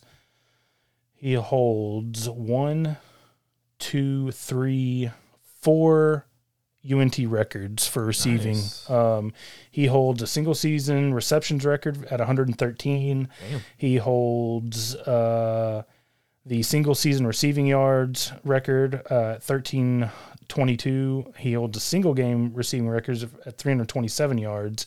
And then he holds a single game touchdown records at five touchdowns. And then he's third all time uh, for 12 touchdowns in a season. He's fifth all time for single season yards at uh, first and fifth. Um, he's fourth all time for career yards at 25 33. Uh, and then he, in a single game, he's second all time in receptions at 18. And he's also tied for fourth, four, three different times with 14 receptions each. And then he's ninth all time uh, on, in single game with 13. So you had game, he had in one, 2007, he had 13 receptions against Navy, and in 20, uh, 2008, he had 14 receptions against Louisiana Lafayette and Troy. And then in 2007, he had 14 receptions against Louisiana Lafayette, and then 18 receptions in 2007 against SMU. That's awesome. You said he went to our school. He went to Red Oak. He graduated with me. That's awesome. I went to junior high and high school. Did he get like undrafted free agent? Did he get drafted or anything? No, he never went anywhere. I don't believe. Um, but That's a he- fucking great career though. he's just and he was one of those guys that you would never um you would just never know uh you know that he was a good football player a good athlete. I mean, he holds school records. Those like AB numbers, like season records, like 113 catches, Yeah. 1300 something yeah yards. for uh for a single season and he was just a really nice guy he was always really nice to me um he was a great basketball player obviously a great football player um Yeah, you're right. I would have never guessed those last two. but yeah he uh he went to red oak got his wiki wikipedia pulled up right here but uh Oh, dude, he's got a Wikipedia page. That's cool. yeah, man. Yeah, and, and then I'll show you uh, after we're done the little all the records he holds. But uh, no, super good dude. Casey Fitzgerald, shout out. He went to UNT. I think he's coaching football in Wylie or something like that. I think he's a wide receivers coach or offensive coach in high school now. So They can call him Coach Casey, and he's cool with that. I don't know about that. I'm sure he is. He seems cool. Uh, but yeah, so that was our Mount Rushmore um, of our favorite college football. That was a fun one. That was a good idea. Yeah, I, I, I had literally had a page here. I had to like mark some out. and Like I told you, you're everybody. you're a damn idea machine this week. Um, all right, so uh, time for pick your poison. Oh, is it my turn? Your turn. Okay. There's a flame right here. Would you rather have hands that keep growing as you got older or feet that kept growing as you got older? Oh man, Hands. well, you'd be like 65 years old, like banana hands, like, Exactly. I'm just slapping the shit out of everybody. I'm old. Get them away. I'm from picking- five from five feet away. Exactly. Like I'm clearing every walkway, I'm just waving my hands Uh, around. yeah, Because then take you're gonna have hands, to wear clown shoes. People can be like, "Look at this fucking guy with his hands." Like, yeah, no one's gonna fuck with me. You want to catch these hands? Yeah, you want to stand, Stand over five there. feet backwards and get punched from here with these Yeah, dude. hands. All right, I like that. I like. I'm that. Growing like these that. hands out All as right, long as I can. I like that. Um, okay, so with that, let's move on to Big Brother talk. Oh man. Okay. We've been waiting on this. Okay, guys. So, So I, I told you all a couple weeks ago that I was going to watch the current season of Big Brother. Andrew, uh, last summer or last year, got his 60 seconds on Big Brother. I always teased him about it, like, okay, yeah, let's hurry up. he kind of gave you some shit for it. It's my time for a little break while he talks about his little Big Brother show. Let me tell you, he has created a monster. I told you, man. I am so into this. I am so into this that I am paying currently now paying four ninety nine a month for Paramount Plus, so I can go back and watch all the seasons of Big Brother. Yeah, I could tell you're into it because you're like, I just started season 12, and then like a couple days later, you're like, I just started season one. Like you blew past 12, and I mean, there's a lot of episodes in these because they air 30. three times a week. I think thirty ish. So yeah, I finished. I watched season twelve because I just picked a random one that was like not too. You picked a great one too, by the way. It was that was so a good, good, That was a dude. good It season. That was was a good so season to get you into it. It was like not so old to where it was kind of I wouldn't get in, get into No, it. that was like 2009 or 10. 2008, Yeah, so that's, Yeah. that's relatively 2000, new. maybe 2010. Uh, but uh, no, it was great. I would be texting Andrew like randomly, like I can't believe so and so did yeah, now I'm trying to remember. Like, well, that was 10 years ago. Let me think about it. so yeah, so uh, I finished season 12, and then I was like, all right, I'm gonna go back and watch season one. Couldn't do it. Season one just seems really Completely weird. different game. Yeah, do you know who won though? Uh, yeah, the guy with the one leg, Guy with the one leg. guy with the one, uh, Which I'll never Mike or forget. something. because like my parents would watch that from the beginning. And I'm uh, I'm in the room with them, and then like I see this guy and Crush is coming out, and like they're like, yeah, that guy just won. So he he was from like Jersey or New York or something, but he actually was going to UTA on a scholarship for wheelchair basketball. Oh, that's cool. Kind of kind of cool, but then I started reading about the history of it and this Big Brother was actually adapted from a uh, a Dutch it, it was originally a Dutch show and then it went to Germany and Spain and a couple other countries Well, you Europe. get you get the origin of the name, right? It's like the George Orwell. like, Yes. Big Brother's Big always Brother's watching. always That's why there's always cameras and Yes. microphones, and they're just they just put you in there. They don't tell you what to do.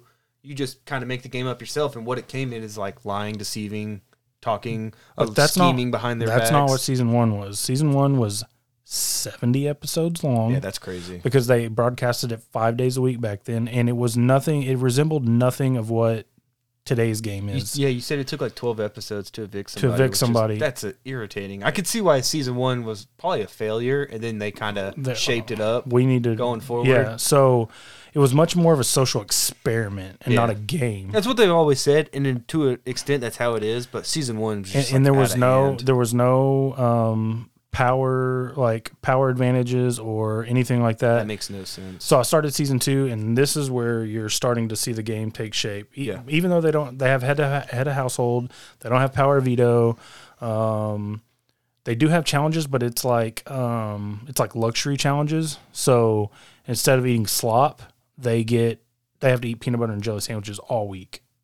And then if you if you win luxury, then you get groceries and all all that. You get and they yeah, that's something they've stopped doing. recently. yeah Even a couple years ago, it could be like slop, but you could uh, fans could vote in like you know, they have to eat Season twelve. liver. Season twelve. It was like one week. It was like broccoli and uh, like baby food. Yeah, it's always something weird, but you could vote in and be like, oh, that's nasty. I'm going to vote for that. Yeah. That was really good with fan interaction. That's when like texting was really blowing up, so Uh-huh. you could you know get on there and always vote. Yeah. So I'm I would mean I'm watching season two in between, you know, episodes can't of the current. enough. I can't get enough, dude. I can't We'll get talk enough. about the current season. What's going on? okay, there. so current season. Um, Frenchie is the absolute fucking wild card. He's such a terrible Okay, player. so I feel like if Frenchie wouldn't have gone so fucking ape shit in the first week, he probably would have been okay. He was he was the Mad King. He had like I always told you like it's good. To, I think it's a great thing to be uh, HOH in week one. Lots of people are like I don't want a target on my back. I'm just gonna lay low. But if you get that first HOH, everyone comes to you. Everyone wants to make a deal with you, and you get to like pick and choose who you want to work with. Well, and you could say like Matt, you know, like I'll keep you safe. You're gonna keep me safe next week. You can make little deals like that. He promised so many people safety. You know, he's like, I'm gonna target only meatheads. All the girls are safe. He had like those four guys, three other guys up top with him when they first started. He's like, no matter what, if I win, y'all are all he safe. made too many promises. made promises to people. everybody, and and he judged people too quickly before he got to know him. Like Brent, he's like, oh, he's a meathead. He's an idiot. I don't like him. Brown was a solid dude. Turns out Brent's a good guy. Yeah, and he's talking. He's like, oh man, now I can't put up Brent. I'm gonna go after you know And then he tried to make an all girls alliance. yeah, and they're like, "How how are you starting an all girl alliance?" Yeah. Frenchie, a farmer from Tennessee, a man wants to come and tell us girls, and after he promised all the girls safety, he puts up a girl. So it's like Mm-hmm. he betrayed half the house because half the house are women. He betrayed Travis because he promised Travis safety. Um, and there's just more people. He made two final two deals, which you don't do.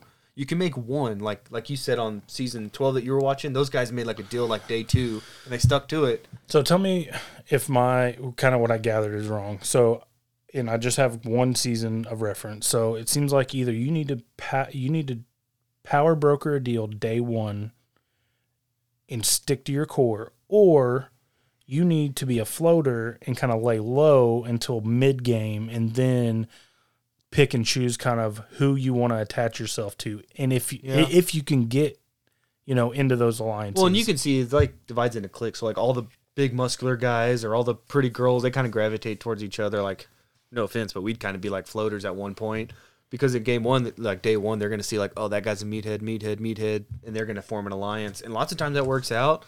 I think it's cool if you make a ride or die final two deal early on if you're that good of a judge of a character. The only thing with being a floater is like people could say like he's not even playing the game.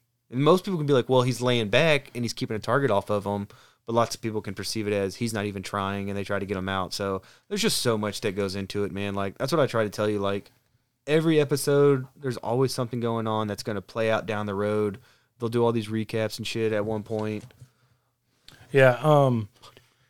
But yeah, so I think Frenchie, he just he went too hard. Well, yeah, man. as I said, he was going to target Christian, but he but Christian won a wild card competition. So then he's like, "Oh man, I can't put up Christian. My plan's falling apart." So then he thinks Christian's flirting with this Alyssa girl, and he's like, "The only thing I hate worse more than a meathead is a showman." So then he puts up Alyssa after promising all the girls safety. Even though, like, yeah, they were They were like They- friendly, flirty, they were making a connection. They were in the in the and it was like they. She's process. like, and you know, I tried. I told we and Claire talked about this. Like, it's day like three.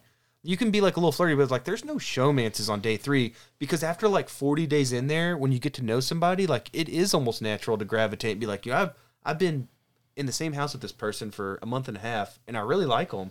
There's people who went on Big Brother and are married now afterwards. Like their showmances actually yeah, panned like out. Rachel, Rachel, I Jordan, and Jeff. them. Don't It's really don't- just Rachel. don't re- Rachel's pretty annoying. don't reveal any more to me because I. Oh yeah, she's she's smart. She's very smart. Oh, She's a good player. Uh, Jordan and Jeff are married. There's an older couple from like one of the earlier seasons, but but that's what Alyssa was. She was like, it's day like three. Like I'm not, you know, trying to get with him. And Jordan, you could tell Christian was kind of like, oh, we're just Aw. friends. like just broke his little heart. And she's like, you know, I'm not trying. And he's like, and then Frankie's like, oh man, I messed up again. I thought they were showmans. This is the worst week. He just kept everything was, oh man, I just screwed up. And it's like, yeah, because you rush to judgment every time something happens. He just immediately goes like flips the script 180, blows the shit up. So then, uh, who's he getting? He gets out Travis, who seems like the nicest guy. He was a UT graduate. Um, he sold his little startup company, tech company, and moved to Hawaii. And all he does is like surf and drink pina coladas. Bro down. Yeah, bro down, total bro move. So he's the most Bruh. laid back guy, but he's the muscular guy, you know. So he's like, I gotta get out this meathead. He's not a meathead. He's just he's the nice guy that happens to be fit. So he gets out Travis, which after he promised Travis safety, so everyone's like, he Travis blew that game up. He told me, you know, like I was promised safety by this guy. He backstabbed me. He did it to all these girls. So everyone's like, Frenchie's just a wild card, dude. You can't trust him. And Frenchie's only hope was to try to win Power of Veto. Yeah, so then Kylan wins HOH. Of course, everyone knows. So Frenchie's in there with Kylan trying to talk to him, trying to like get word, like, so what are you going to tell me? And Frenchie's like, or Kylan's like, you know, I've talked to a lot of people and I don't feel, because he's right. He's like, I don't have to tell you anything. Just because you asked me a question, I don't have to answer it. And, and Frenchie's like, red flag, red flag, red flag. So he goes in there. He formed an alliance called the Slaughterhouse. And he after he formed- immediately blew it up he goes, afterwards. "Fuck the slaughterhouse, I'm out." And Which- he said that in front of everybody, which is a dick move because now you just told the people who weren't a part of it that, That there was an alliance. people are in the alliance too. And your only shot, in my opinion, is to try to get the slaughterhouse to garner you votes have numbers, You. yeah, you had the numbers. Yeah. So he had the numbers from the from the slaughterhouse and this quote unquote all girl alliance. That's how he said, "I'm going to cover my ass both ways." But once Kylan wouldn't tell him the plan, he just thought the whole house was turned against. He goes, "Y'all didn't think I'd figure that out." And then he goes and talks to. We're like, what? Yeah, and they're going, "What are you talking about?" Because that's what you say. You're like, "What do you mean?" Like, because they don't want to blow up their game. And then he goes to, um, what's the girl? Tip? No. What's the girl from Portland? My, girl, crush? uh, Whitney. Tiffany. Whitney. Then he goes into Whitney and he's like, "There's snakes in the grass, and I need a big lawnmower." He's got all these stupid analogies, and she's like, "What are you talking about?" He's like, "I figured it all out. This whole house turned against me, and I'm, you know, like y'all are gonna get me out. I'm gonna blow up this whole game." And everyone's like, "What the fuck?" And that's why they're like, "He's such." That's why I told Claire like, "You can't keep him in because if he wins HOH next week, he's gonna ruin it. He's gonna burn the house down. So he was just so weird. Every he didn't think he would react to. He was such an impulsive reactor, which you can't be in Big Brother. If someone tells you something, Especially you go early on. You go, oh really? And you kind of let it soak in, and you don't show emotion. It's like playing poker for ninety straight days. You know, you And can't show the Your emotion. wheels can turn in here. Oh yeah, but you can't. He would just blow up and be like, what? Oh well, fuck y'all. I'm gonna go blow up everyone's. I really think Kylan played his HOH Oh, very well. He did, and like he said, like he said how that'll look good on his resume mm-hmm. because you know it goes to a jury. Yep. Jury's vote. They're gonna go. Kylan played, you know, week two. He got out Frenchie. That did everyone a favor, and he put up Frenchie's teammate because we're still in teams. That was Frenchie's one of Frenchie's allies, so he he played it perfectly, dude. Yep. And then Derek X won his back, won two vetoes back to back. He told Kylan like, I'm gonna keep them the same, so we get Frenchie out. Yep. So they did. They got Frenchie out. Frenchie, even on his way out, he's like, you know, they had to get me. I was such a good player. They just had to get me out. And it's like, no, No, you are you're the worst player I've ever seen. And- you're a total wild card. It's crazy how quick it could change. Because like after week one, we're like, damn, he won HOH. And Everyone then- seemed to like him too. Yeah, and then he won uh, the, another challenge. Right after that, he won two challenges, didn't he? And he? he looked like a heavy hitter, and Yeah. it looked like he had the kind of personality that people would like. He seemed like a down to earth, Yeah. easygoing guy. But then it's like, but once it's that early, like I said, you have to lie. You don't lie on like day three. You build everyone's trust, make it seem like you're Mr. Reliable, and then you backstab them all. That's how you play Big Brother. Seems like you need to- can't you, you- can't betray the whole house in week to, one. You need to bounce around from person to person or group to group and get everybody That's why it's like kind of like like you said, it's like politics. Yeah, you just you need have to to let everyone like you, everyone trust you, and then at the end, it's like, no, this is my plan all along. Fuck y'all, I'm gonna win. You got to shake hands and kiss babies, and you know, Mhm. and then you've got to have a long game in, in mind, and then slowly just start to execute That's why and if- pick off. Exactly. And if you watch later on seasons, there'll be guys where you're like, I had no idea this guy was gonna win or this lady was gonna win. Mainly, mainly guys. There's only been like two or three women that have ever won. So I would love to see like one of these females win it, just because it's a rarity. I want to see Whitney win it because I don't want her to leave. You want her to stay till the final day. She is, and you were telling me this is one of the first seasons where you don't really have a crush. Not really, man. I mean, there's like, you know, pretty people. They always get like handsome men Yeah. and women, Yeah. but it's like I don't know. Kind of like I go for like the edgy, different girl. Yeah, kind of like uh, Kristen from season twelve, the one that was hooking up with Hayden. Do you remember? Dude, this was ten plus Oh, years ago. on. Okay, I'll I see a got- picture. I got to watch more current seasons before I can. Ask I remember you if you Hayden had remember a great head of hair though. He's Yeah. flipping that hair. Yeah, I liked Lane that year because it wasn't he like an oil man from Texas? Texas, yep. Yeah, so I remember liking Lane, but Hayden played that great, dude. In season twelve, he really did. He was the head of the brigade. Enzo and Lane. I think Enzo- Lane was his ride or die. Enzo was like the third wheel. Enzo thought Enzo thought he was the head, but Yeah. really Hayden And you know, Enzo, But Hayden was a great player, dude. He You was- have to give him all the credit. he was great. He No, played it he was perfectly. great. He's. I said he's probably on the Mount Rushmore. I didn't like Enzo because he just coasted. He knew he didn't have to win challenges. because he had power. He had he had, had numbers. protection with those guys. He had yeah. numbers. Everybody liked him. But see, that's what that's why you won't win as a floater. You have to build that resume. Like right now, the two best resumes are Kylan for getting out Frenchie and Derek X for winning the first Yeah. two vetoes. Yeah. If they keep that up, they're going to be like, first of all, they're going to have a target, and they'll be like, maybe we should get these guys out. But if they were able to make it through, when you make it that far, you'd be like, look at everything they've done, and the fact that they did all that and made it that far, even more respect because they're like they had a target on their back from week one. But they somehow made it, you know, to the final four or final three. And it's like you got to respect that. So that's where like building resume, long game, you got to think like I mean, people are already thinking 20 moves ahead. That's how Big Brother is. You have to think ahead. You always have to be thinking like who can you get? Who can you sway? You know, who would vote with you and how, you got to think weeks ahead, dude. That's what. I love about it. yep. It's No, all a game. dude. All I do, and I pray nobody at work listens to this. I know. I just have Big Brother on my phone, and I'm you know on my Slapping the computer, keyboard. you know, just doing my work. And if something crazy happens, I kind of look down, and dude, I, I'm eat up. It's addictive, it, man. I told I'm- you. I love it. So, uh, what do we got coming up on Sunday? Is it um, It's a uh, nominations. nominations? because Xavier won. It was a quick, like I said, sometimes they'll do like quick HOHs, like true false questions, because they just want to bust out and see who wins. Uh, you've seen endurance comps where they'll just be like, you know, and we'll find out Sunday Yeah. because it's a set schedule. Um, starts Wednesday is the HOH. Thursday, no, I said that all wrong. Thursday, we'll start with Sunday. Sunday's elimination. No, Thursday is live at eliminations Oh, on Thursday. Thursday. We usually find out the HOH. If not, you have to wait till Sunday. Wednesday is um, Sunday is also nominations. So Wednesday's power veto and then nominations. It's the same schedule. You know, it's always HOH, veto, eviction. Yep. Those okay. are the three simple steps they follow. But then they'll fill in all that time with like because they're recording twenty four seven. So that's what I'm saying. They do a great job to edit. and they show the politicking that goes Yeah, on. they want to show all the gameplay. and they show the little cliques that are happening and forming and Yeah, the little which is important romances. because you have to see like who's siding with who, because you'll know who they're going to vote, and and you'll grow to love the competitions, man. Oh, Whoever Oh, comes up with all of them is a genius because oh, they're, they'll only do a couple of the same competitions every year. Other than that, they're all new Yeah. competitions every year, season and two it never gets old. Like they always come up with such cool stuff. season two is pretty lame.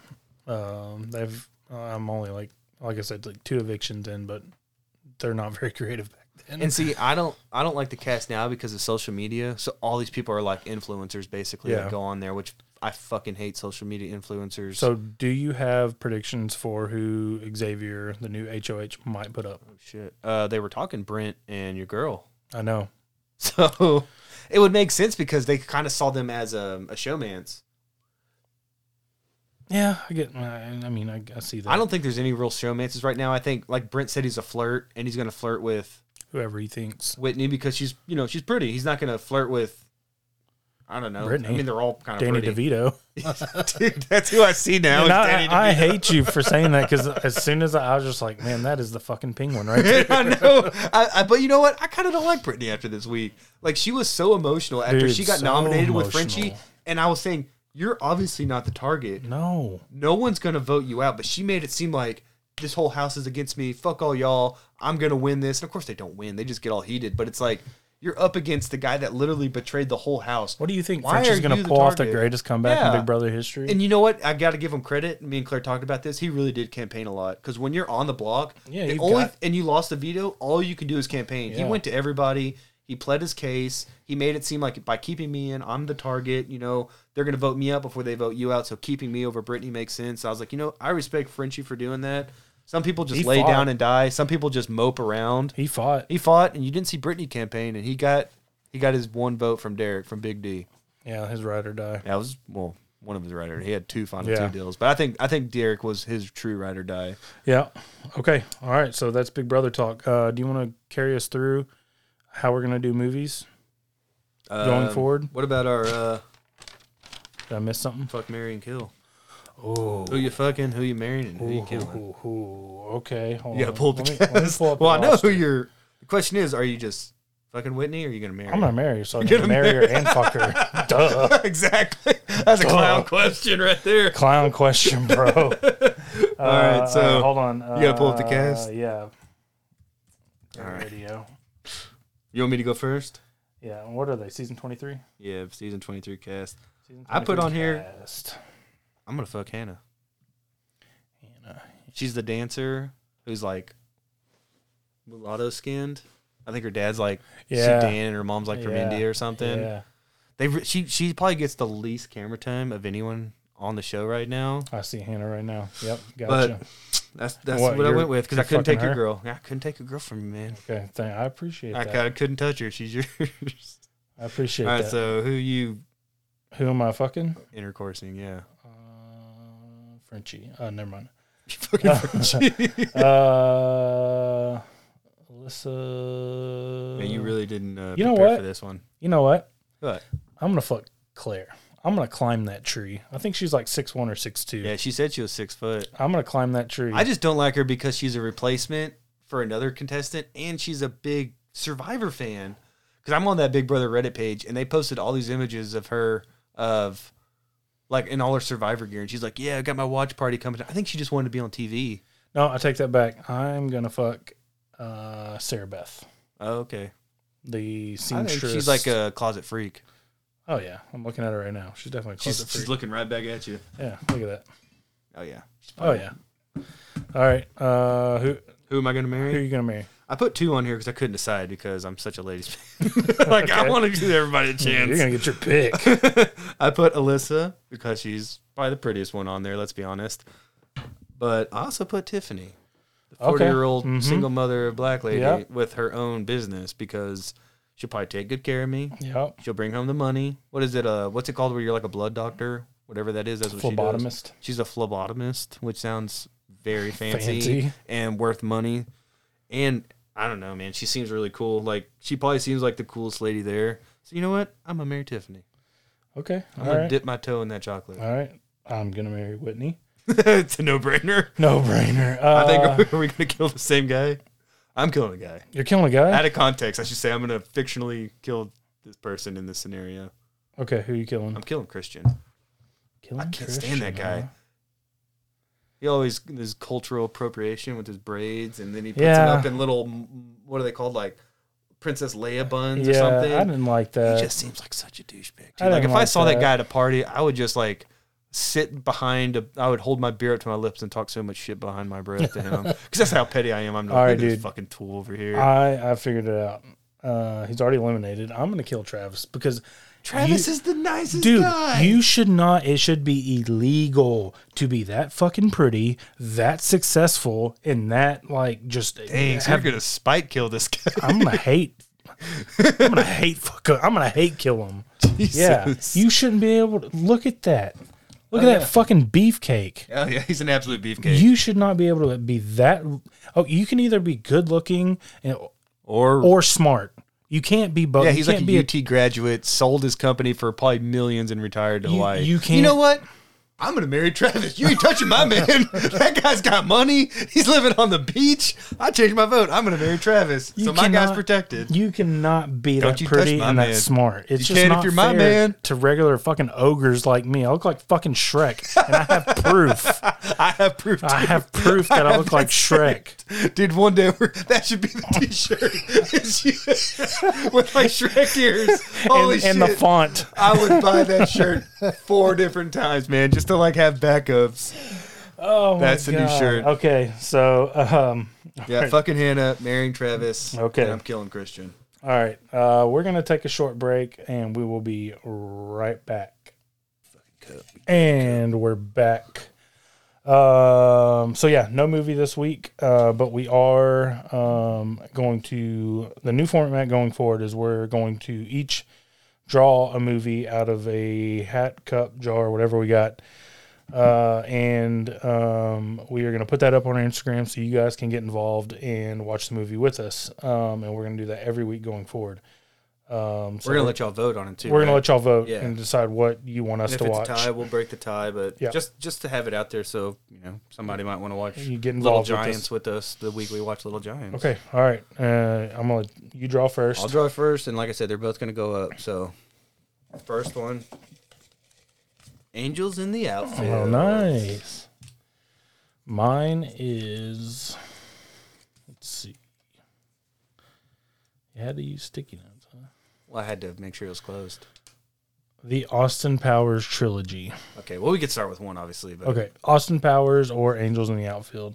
I will put that up on the Instagram on our yeah, Instagram. put Austin Powers one, obviously. And then I don't even know if you And- want to do gold member. That's not so. and uh, you guys vote or drop in the comments what you would want us to watch, and uh, we'll pick a winner. And if we don't have any listener involvement, we'll just pick. We'll one. ask, we'll, ask our wives what they think. Yeah, we'll, pick, we'll uh, flip a coin or something. All right, so that's how we're gonna do movie talk going uh, going forward. And if anyone has suggestions, we'll put it in this coffee mug. So Yep, drop it, drop yeah, us a line. I guess to Matt because he runs the Instagram page. Yeah, or you can if you, you got our numbers, text us and say, hey, what about this I, would- movie? I would love to have a new friend. So if you got my number, He's getting tired of me. or, or if, if you need mine, just ask Matt. Yeah, he's getting tired of me. Um, all right, so let's move on to sports. Uh, Cowboys landed in Oxnard. Man, What? I forgot. What I you had that adorable audio of Ellie to introduce her to Big Brother.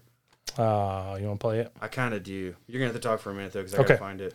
So the uh, the Cowboys have landed in Oxnard. Um, training camp has begun. We got to we're a couple practices in. It's a big one. Um, That's what she said. Okay, going forward, this is how we're gonna introduce our Big Brother segment. Everybody, are you ready to talk about Big Brother? oh. So adorable. and next time I'll have you uh, hook up your phone via Bluetooth, and that way I can just. Oh, that works better. Yep. Yeah, I don't know this Yep, all this technology. no worries. But we were sitting on the couch so the, for kind of the context, like we were waiting to watch our show, and Claire was doing something for work, and I'm just sitting there with Ellie waiting, and she's like, "Hey guys, are you ready to watch Big Brother?" And I was like, "Holy fucking shit!" Say was- that again. Like I am so proud of you for your initiative to watch Big Brother, and I was like, I was like, "Hey, I was like, get your phone out, right?" I was like, "We're gonna record this and we're gonna play it on the podcast." So we need to like save that audio clip so then when it's time, we'll just hit that button Yep. and you get to hear that sweet, adorable child introduce our Big Yep. Brother segment. But anyways, I, I totally forgot that, and I was so proud of her. I was like, if you asked to watch a Cowboy game later on, like I'm just gonna explode. like those are the two things may that I love to watch the most: Big Brother and Cowboy games. Uh, yeah, that was Okay, adorable. but so we had Cowboys uh, report, yep, as Matt um, was saying. couple practices in. I heard the um, defense is looking good, man. I heard it's our year. No, but in all seriousness, uh, they say the cornerbacks are competing. Um, I heard Nahshon Wright like just keeps surprising. Boss Man Fat has also shown up and has turned some heads. And if you don't know, that, um, Kelvin Joseph. Kelvin Joseph, uh, our second round pick. Um, but Dak, if anybody has any worries about Dak, uh, you can put him aside because everything I've seen, everything I've read, everything I've listened to, he's back. Um, there was an exchange between him and Trevon Diggs where uh, Dak threw kind of like a sideline out, like a deep kind of fade out to the sideline, and Trevon Diggs ended up picking it off, but it was out of bounds. Oh, I heard that at press conference. And so- He's like, if you'll review the film, you'll see how he was out of bounds. So they started chirping, and they were like, "Dak is on the edge. He, he's at that stage to where all the greats get, like Kobe or MJ or Yeah, Tom Brady, where they're right on the edge of being like so confident it almost comes across as cocky, and he's just fired up. He's talking shit to everybody." You know, a lot of people think Tom Brady's this nice guy, but if you ever heard any of his mic'd up, asshole. if you ever heard any of his mic'd up, like he is a mate, he will mf somebody all the way up and down the field. And that's what I hate because when you'll see that on the sideline, they'll be like, "Look at Tom Brady. He's such a great leader, getting his team ready." And then Dez will be on the other side, being like, really kind of motivating guys, and they'll be like, "Look at this fucking diva, Dez, like trying to berate his teammates." Where it's polar opposites. Whereas Dez like, "We got to get back in this game. We still got a chance. You know, let's just work together." And on the sideline, Tom Brady's just like, "You sorry pieces of shit. You know, I got to carry you." Blah blah blah. I was But mo- he's a leader, and Dez is a diva. I was more talking about like that competitiveness, talking chirping to like the other team.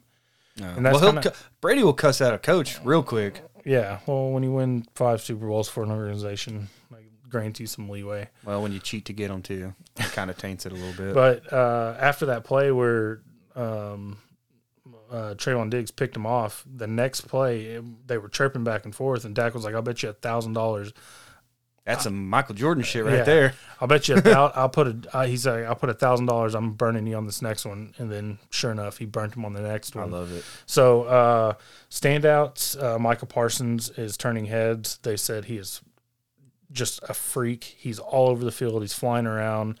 Uh, CeeDee Lamb can see it. continues to impress. They said he's put on probably five to seven pounds um, of muscle, just some kind of some body armor because a lot of his catches are over the middle, those kind Oh of yeah, gritty. he- he'd get lit up. He needs that. you know, he, so he's kind of bulked up. Um, and speaking of bulk or sh- shredding down some weight, Zeke looking Zeke good. looks great. Yeah. I think he's down. He said he was down to like 216, 218, Probably like somewhere his- in there. Right, his rookie year weight, you know, or, like you somewhere know, around there. college junior weight. Yeah. You know, junior college weight. And I've heard Um, Tyron Smith still looks better than everyone without a shirt on, dude. Even though they he's starting left he- tackle. They said he looks like Zeus. like he he did a pre- press conference, or they got he did a like a media scrum, and he was uh, shirtless, and they said he just looks like Zeus. Is he like, going to go down as maybe our second best offensive lineman in the history of the behind Larry Allen? behind Yeah, Larry for Allen? sure. Well, then you For got sure. Zack Martin right behind him, but yeah, Larry Yeah. Allen, and I would put Smith because he's been there longer, And then remember Erik, and because of tackles, a more important. remember position. Erik Williams back in the day. Erik Williams? I don't really remember him. I mean,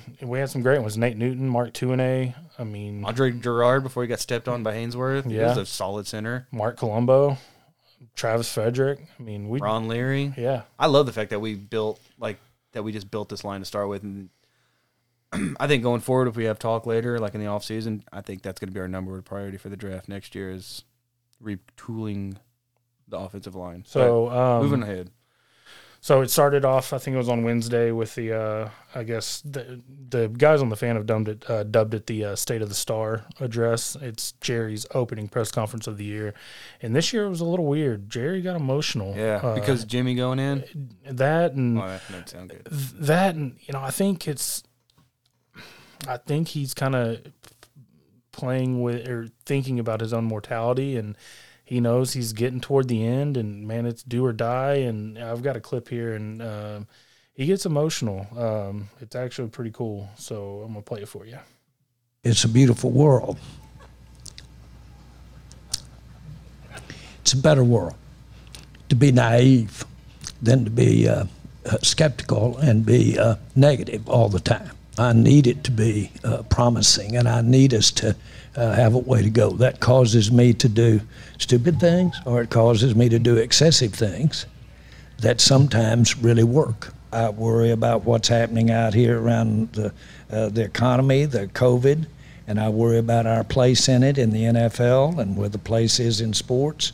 I worry about that. But the thing that means the most to me and I care about, and I could probably be anywhere in the world I want to be right now. I want to be here uh, with our team. I believe him. you know that He really could be anywhere in the world. And I bet not all owners go to that first, you know, first day at training camp like that. some owners may not go to training Yeah, exactly. camp. Like, say what you will about Jerry, he loves the Dallas Cowboys. He might love money more than winning at times, which I do believe, because he hasn't brought in a real coach since Parcells, and before that was Jimmy. He's only had two legitimate coaches that'll kind of talk back to him. Everyone else has been yes men, in my opinion. Mhm. no you're right But I really think that he loves his team, and I think you're right about like reflecting on his morality or mortality. Mortality, yeah. He has good morality too.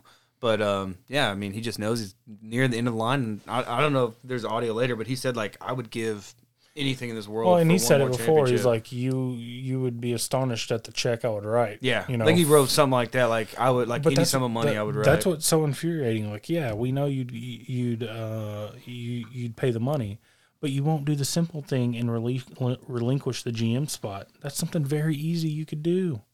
yeah, You could get out of the way and let a Will know. McClay. And I hate when people say you could get a, he's not a football guy because He won a national championship in college. that and then but when you spend 30 plus years in industry at what point do you if i if i never uh, if i've never owned a restaurant yeah year one you could say i'm not a restaurant But guy 30 years but 30 later, years in you, you better believe doing. i'm a restaurant guy Yeah. so i don't like the argument like jerry's not a football jerry is a football guy Jerry, like I said, he played on the, like the 1950 something Arkansas national with football jimmy johnson with Jimmy fucking Johnson. So that just tells you like he has been a football guy his whole You know, life. Stephen played football in college, you know, and his kid, or, or no, his John- grandkid, John. John Stephen, he's He went to some at, major college. He's at Arkansas. Ark, that makes sense. Yeah, He, Arkansas. he won two or three state championships for Highland Park. He he played in one of the That greatest. is a definite football family. he played in one of the greatest high school football games I've ever seen. John Stephen did led Highland Park to a last second touchdown in the six A, the highest level of high school football we have here in Texas. Probably the country, then, honest. Uh, he let him uh, last second play to win the game. I mean, I got goosebumps thinking about it. I mean, it was a great game. Then you get the shots of Stephen down there in tears, embracing John Stephen. Yeah, John Stephen's in Arkansas. They're a football family. It's a football family. I hate sure. I hate the argument. Well, Jerry's not a football guy. Well, at one point do you become one? Well, he's in the Pro Football Hall of Fame. I know it's not for being a player or a coach or even a GM. It's a, it's a contributor. but, but he's look still at in the all Hall the of innovations. Fame. Look he- all the innovations. He's still he in the Hall of Fame. He still won a national championship. Say what you want about took his team to three Super Bowls. He cares. We could be the Cincinnati Bengals. They don't even have a fucking indoor practice facility. Oh, he's made this. I mean, he's took the brand and it skyrocketed. Yeah, and it hadn't equated to wins or Super Bowls. But you know what? I still love Jerry. I love Jerry. It's gonna be a sad day when he goes. It really is. Like it'll be like in the back of your mind, be like, well, now we can get a real GM. But at the same time, you'll be like, I fucking love that guy. yeah, it- you know. Uh, but yeah, and then he, and then you know that was the emotional side of it, and then you know Jerry becomes Jerry, and Jerry knows how to play a crowd. He, he knows how to work a crowd. Oh, and like he told it. He's told a story about when he hired Switzer on, and they brought Switzer in, and uh, Switzer walks in. He's like, "Hey, where's Jimmy?" And Jerry's like, "Well, Jimmy's already gone." He's like, and Switzer's like, "No, no, no, where's Jimmy? Get him in here." And he's like, "Well, Jimmy's gone." And then Switzer's like, "Of course, that's the wife." And then Jimmy's like, or Barry Switzer's like, "I just wanted him in here too to ask you two how you two assholes fucked this up so bad." Oh shit! Yeah. what a great line. Yeah, and he said he said the cuss words on on on the uh, on, Uh, yeah, I heard it get edited on out. the on the press conference. So you know he get him. He's right. How right is Switzer though? Like y'all fucked up back to back Super Bowls Yeah. to bring me in. Yeah. So you know he got emotional and it just kind of Well, showing it's because he knows both sides. They could have won four to five Super Bowls in the '90s. You know, and but that's just both sides of Jerry. You know. Just being a stubborn, wanting all the credit, Um, took away a dynasty. So yeah, we uh, well, why is my phone blowing up all of a sudden? Um, so yeah, we kind of get both sides of Jerry there. Um, uh, and then some of the standouts, CeeDee Lamb. Uh, Guys, do not worry about Dak Prescott. Everything I've watched on film, he's back. The ankle is a thing of the past, and uh, Zeke seems like he's back. And uh, speaking of Zeke, I got a little offensive line. I got a little clip of him talking about him and Dak, which made me laugh. You know, I've been around Jerry Jones for a long time covering Dallas Cowboy training camps, and I've never seen him that emotional. But he says the man. Wrong clip. Ah, Here we go. here we go.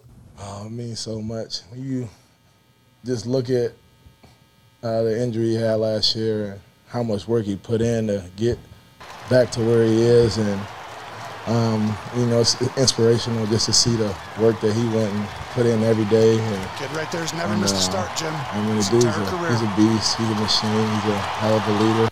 I remember going to see Dak in the hospital. He was out of it, but uh, he was just like, "Feed me." when he saw me, and uh, that made me, you know, I was sad, but that made me feel good. Um, but there was never a doubt in my mind that he was going to bounce back from his injury. So that's a little funny story of him. Dak probably, high as shit. yeah, all doped up. And he just see Feed probably just doing a slow Yeah. hand, like feeding to his face. So and you look right there. I saw you looking at the computer. I mean, Zeke looks. I've I haven't seen him look that trim. I mean, since his, uh, since his Ohio State days when he would wear that well, cut off even shirt. that, like his abs weren't that pronounced. And there was a picture somebody took that he put up on his Instagram, and he is cut. I'm probably tired of people talking shit like me He because I really thought, you know, I would at one point I would say he was the tenth best running back in the league, tenth to Oh. twelfth. And if he's back and more involved in this game, like passing game, he's easily a you know top five, top eight running back Yeah. Um. at worst. So standout so far. Like I would, would love to be wrong about all my Zeke takes from last year, but last year I know he's running behind a big line, but he definitely didn't perform. take a look at that. Oh yeah, he's fucking shredded. He's shredded, dude. Even when he was wearing, you know, the the cut off shirts and all that, his abs didn't look like that. So I think Zeke's back. I think Zeke is primed for a big year. I think we need Zeke to have a big year, um, just to get just to pull that pressure. Because if you've got dual, if you've got two You threats, got you got three excellent wide receivers and a running back. I mean, they don't know where it's going. no, That's what you want to do is that confusion. I think you're right. I think the I think the talk got to him.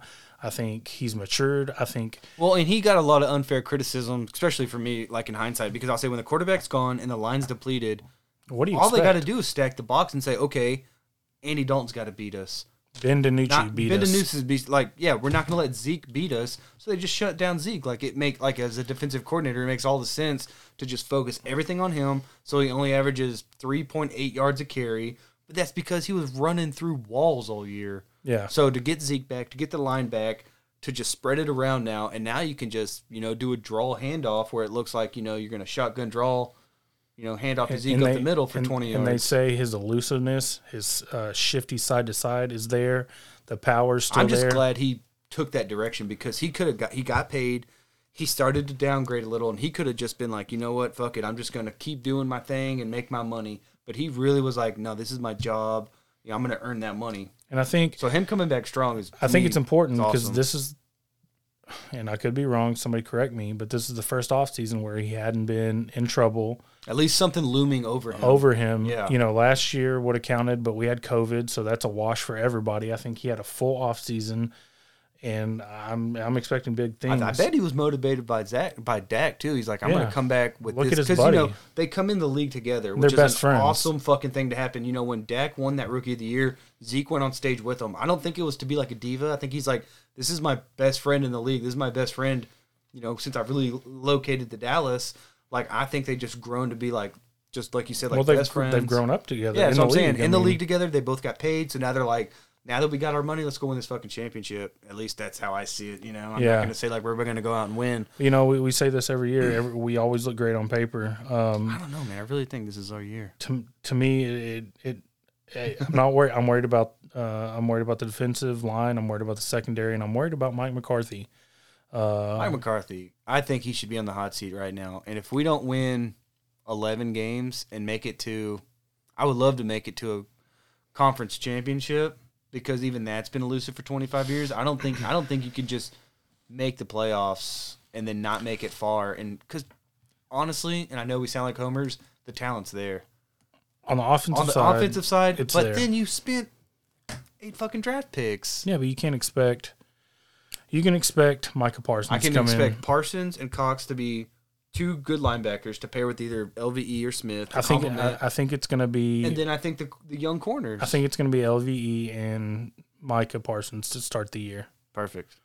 Uh, I think you can bring in Jaylon and let him run downhill, Like attack that's the quarterback. The only thing he can do is like a bull. Charge. That's fine. Yeah, that's I'm all he good can with do. it. And let Jabril Cox come along slowly.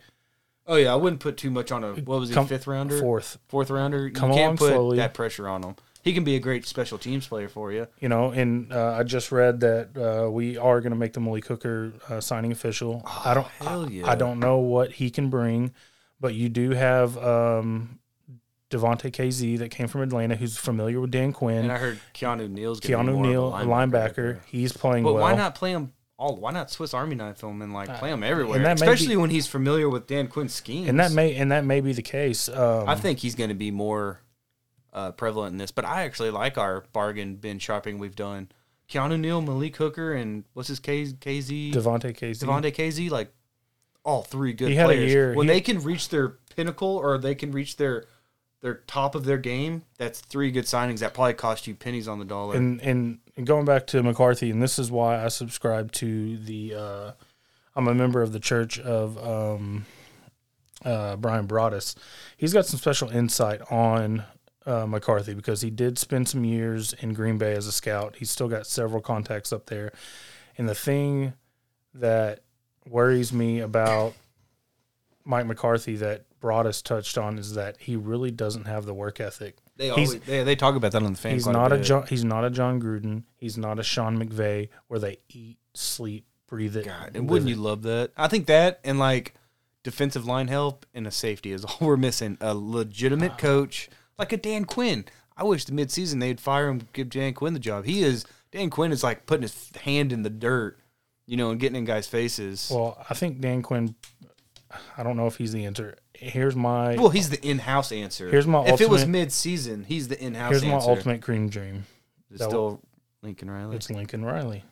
Does he why eat, not? sleep, and drink it? I think so. You think so? I mean, I, I, got to get it. I got to. I don't know. I'd have to look at it, but he's got his team in the national college or in the in the foot, college football playoffs every year. Well, they kind of get an easy walk though. If he can do it in the SEC, well, that's going to be a few years from now. I was going to say he. I, I, I just think the that's the way of the NFL. You've got to let these young coaches get in. And you know what? I don't even think you got to go for the big name. If there's um, if there's an assistant coach for the Oakland Raiders that, like you said, eats, sleeps, and drinks it, or just anybody that I'm like, like the Sean McVay. Nobody knew who the fuck Sean McVay was. Turns out he's like a boy genius when it comes to offensive side, and is always coming up with all this shit. And Don't- now that's who they want. I, I want Lincoln Riley. I mean, we've tried the old NFL retreads. We've tried. Well, and, and you just look at his past record with McCarthy. He's like six and fifteen and one in his last like twenty two games or whatever. He just has a terrible track And record. he got one Super Bowl out of out of Aaron one of the, out of a generational quarterback, like one of the top five quarterbacks of all time. He got Yep. one Super Bowl. And Yep. did he get one appearance or was it two Super Bowl appearances? It may have been two appearances, but one Super Bowl for one sure. One Super Bowl. Yeah, imagine if if if you know Belichick only got one or um, Mahomes only got one. Like this shit ain't gonna happen when you're that good. Yeah, he just, he wasted that career and he just he lied to get this job. To be honest, he made it seem No, like he he just lied. stayed up in a barn He and just didn't. studied football all year. He didn't. Um, I, I've never been a fan of the Mike McCarthy hire. So yeah, so uh, Cowboys camp in full swing. Uh, one thing we mentioned a couple weeks ago, but uh, Hard Knocks is there. It's our third appearance. Uh, it's the, we you know have, when it starts? No, I don't. Um, I, I was can, gonna say, man, we need to we need to have at least a couple episodes where we like watch it and then just kind of immediately Break it down? about it. Yeah. yeah, we have the most appearances in uh, Hard Knocks history with three. Um, uh, so they're there.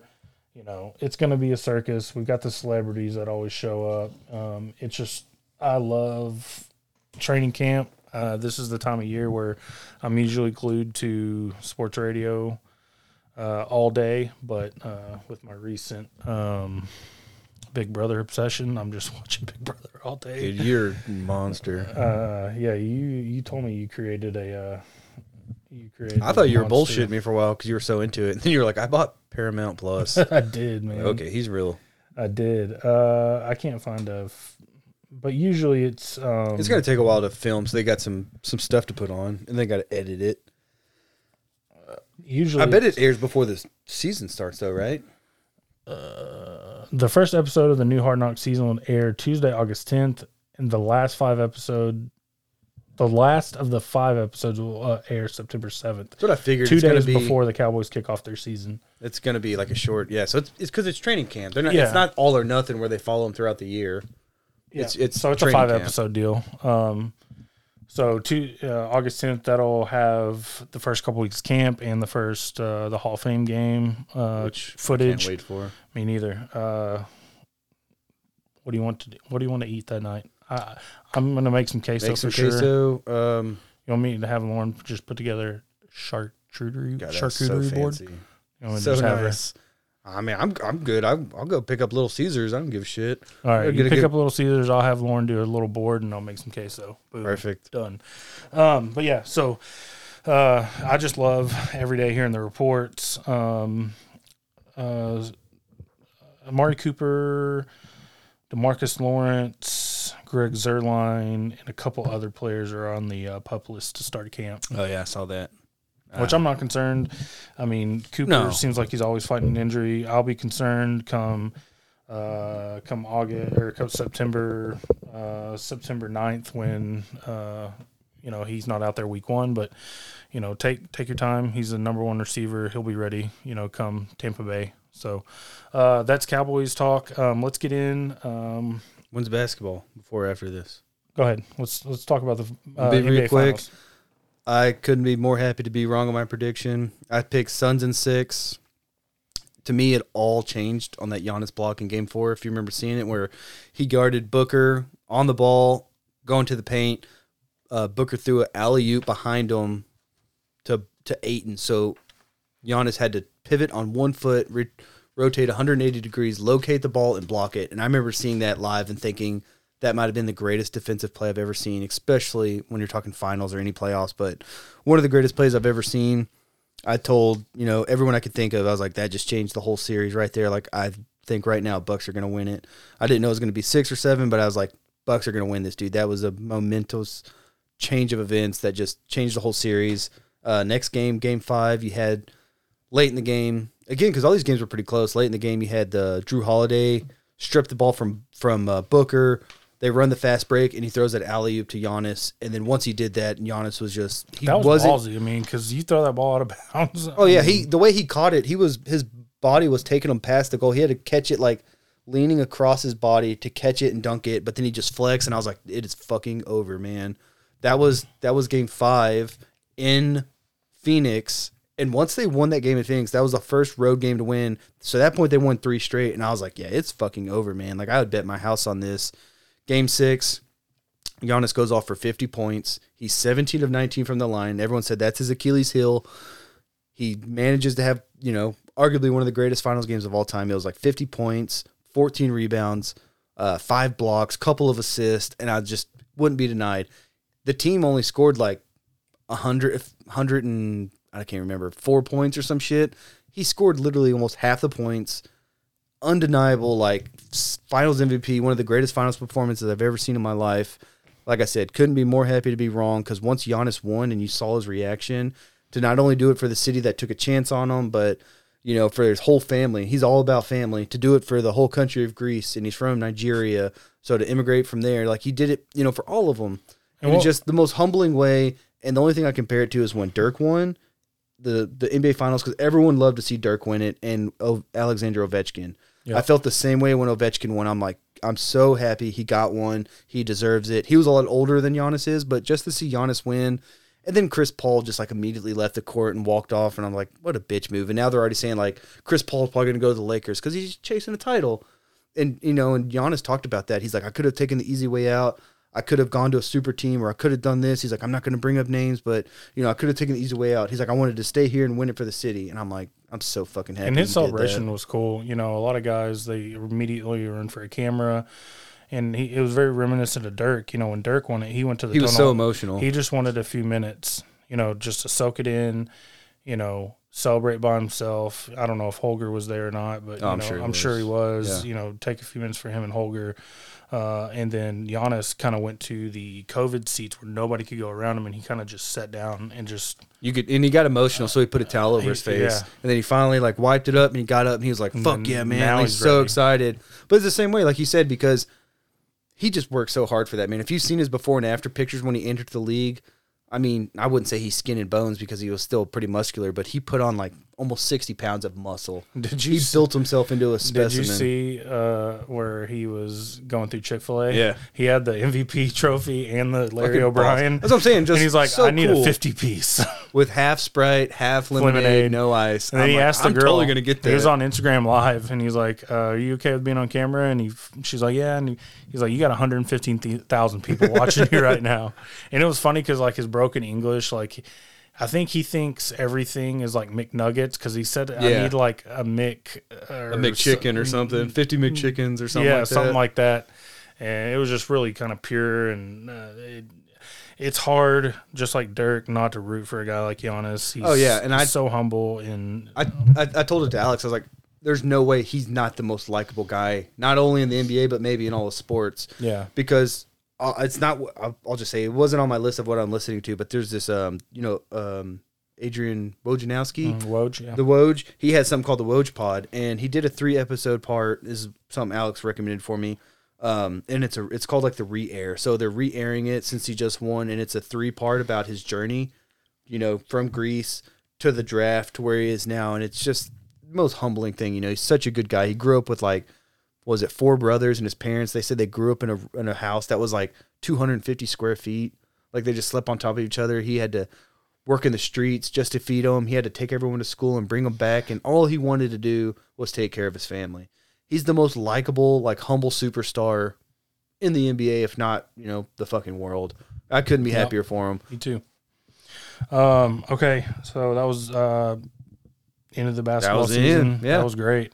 And I and no over under this week. I would I can't wait to bring it up. Uh, I think it's going to be more like a Cowboy segment. We're Okay. like who we're up against. So if just rushing yards for certain players, passing yards, and I'd like what I'd like to do is do this every year or every week, and then say we have ten or you know ten over under bets, and then if you get six and I only get four, you get one point. So at the end of the year, we'll see who has the most between Okay. the seventeen, and then we'll crown a little champion or whatever. cool. But it's just a fun way to keep you interacted. Winner winner buys Jersey Mikes. Always. Or loser buys Jersey Mikes. Ev- I'll Excuse buy. Jersey Mikes as long as we go. Uh, okay, so let's get into the uh, this college football realignment craziness. Um, so it it came It happened so pretty fast, fast, and dude. furious. Um, Big Twelve media media week or media day was this week. Um, Actually, I have audio of the the OU and UT commission. This is what they said when they want to join SEC. They they were so ready, man. Um, so yeah, they were at AT and T Stadium um, for uh, Big Twelve media days, um, and then uh, you know a week later, Big Twelve leaders they're scrambling to preserve the league. Uh, after the news that Texas Oklahoma are on the verge of, of leaving the conference and they're trying to get into the SEC. Um, uh, and it's kind of telling because administrators from Texas and Oklahoma did not join the rest of the teams on the joint conference call to discuss, um, you know, kind of league matters with the, different athletic directors and school presidents. Um, and there's been reports that if the SEC falls through the Longhorns, uh, the UT might have at least one other option, which is the ACC, which was new to news to me. That makes less sense than the SEC. Um, and there was a quote from an administrator uh, that says, "I'd say Texas is for sure gone, and probably Oklahoma too." Um, and all this is kind of, uh, all this is kind of money motivated because it's all money. the motivated. SEC has a new deal with ESPN starting in 2025. Uh, the deal uh, for the Big 12 ends in 2024. Um, and uh, you know the the uh, the two schools they can pay a penalty to break the contract early. Uh, They have the money to do it. Even even without knowing the penalty, they have the money well, to it's do it. expected to be about 70 million, 70 million each, or wait until the deal expires. Um, which you know that would create an awkward four years of athletics all around the conference with two lame ducks. You know, I don't know. two I- I teams, the two of your premier teams. the two premier, not just two of it. Um, the two. You know, it's- in in it's not a guaranteed move to the SEC because expansion calls for vo- uh, three fourths votes of conference membership, so they need eleven of the fourteen teams. Um, and A and M obviously is the only school to publicly vote no because they want to be. It's, I it- love I love the pettiness It's a recruit- it's a recruiting edge. I get it. because they can they can go to these kids in Texas and say, "Hey, you want to play SEC football? Well, we're the only we're only the only school in the state where you can stay in the state and play in the premier conference in all of college football." It makes sense, and I, I Um, just love that A and M's like, nope, fuck y'all, we're keeping this the same. So, uh, the Big Twelve, the remaining Big Twelve teams, they have two options. Uh, option one is rebuild the Big Twelve. Um, uh, and it says uh, in the article, it says the goal is to make additions that would keep the conference among the the uh, the Big Five, giving it more legislative freedom and more importantly, retaining its tie-ins with the New Year's Six bowl games. Those that make geographical and financial sense include Houston, Cincinnati, Memphis, and possibly SMU. There are other outliers that reign atop the gr- uh, the group of five, such as UCF, BYU, and Boise State. To me, that doesn't work. Which one? That Second group? the, the any of those teams, because who are your big hitters? I think Memphis is up and coming. They have a good football and basketball program. I like Okay. that. Uh, Houston, Houston has a great basketball and football program.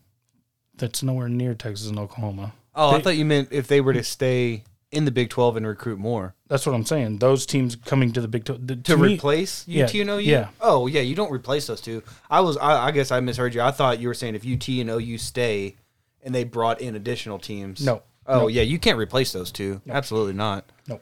Because now your big hitters are uh, and maybe Oklahoma and, State, and maybe Baylor. uh, and maybe uh, maybe I, I I have it have it wrong or this article has it wrong, but that's not the way I read it. The way I read it is It's- them rebuilding them the Big Twelve. and rebuilding. Yeah, Um, you're not going to be and able the to second option says it could reshape college sports. Panic and spook. Some of the Big 12 members could bolt from the- a league in shambles.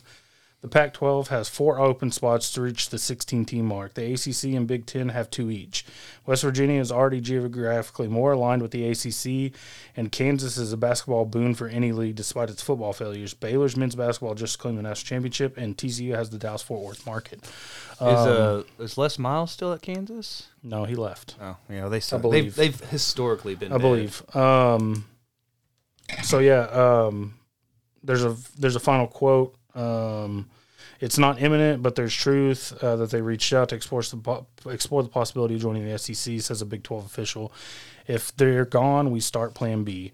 So it sounds like the Big 12's fighting for their lives. Um, and then I have another article um, that kind of gives, um, you know, some different kind of updates in, um, you know, just different different little snippets. You know, one says more confirmation of Texas OU are out. Chip Brown of Horns twenty four seven reported Friday that the two Big Twelve power powers are indeed leaving the conference, citing a source. Brown says that the Longhorns and Sooners will not renew their grant of rights deal with the Big Twelve when that agreement expires in twenty twenty five. Uh, grant of rights is the agreement between each school and the conference that allows the league to determine television contracts. Uh, in this changing landscape of college athletics, what this is what's best for Texas and Oklahoma. The source to- told Brown. Um, it's uh, another one is uh, says uh, uh, potential Big Twelve fallout should UT and OU leave. Uh, if Texas and Oklahoma do make an official move in the direction away from the Big 12 to join the SEC, some around the industry are already starting to suggest, it would be a landscape shifting event on the scale of the Supreme Court's 1984 decision that allowed schools and conferences to make their own media right deals instead of going through the NCAA. Um, yeah, it's just, uh, I think this is just one move away from creating a super conference. Yeah, it's what, Um, it seems like what they're trying to do, and to me, it's just selfish and money motivated because those two teams leaving leaves everyone else scrambling. You know, I, if I'm the Pac-12 and they if, if they leave and join the SEC, if I'm the Pac-12, I'm coming in to scoop up Oklahoma State, Baylor, and Tech. Tech makes a lot of sense. They have Um, four open spots, so maybe you grab, um, maybe you grab TCU, TCU, Tech, Baylor, and Oklahoma State. Yeah, I mean, I could see that. You know, but then but then you know if you're the Big 12 and you're scrambling, maybe Nebraska wants out of the Big 10, maybe Missouri wants out of the SEC. Missouri makes the most sense if they had to leave the SEC. But then, but then you're taking it from 16 down to 15. They could bring. I the what I saw was Oklahoma State and Oklahoma really want to go together. So Oklahoma, Oklahoma State, and Texas to the SEC, and Missouri's the odd team out.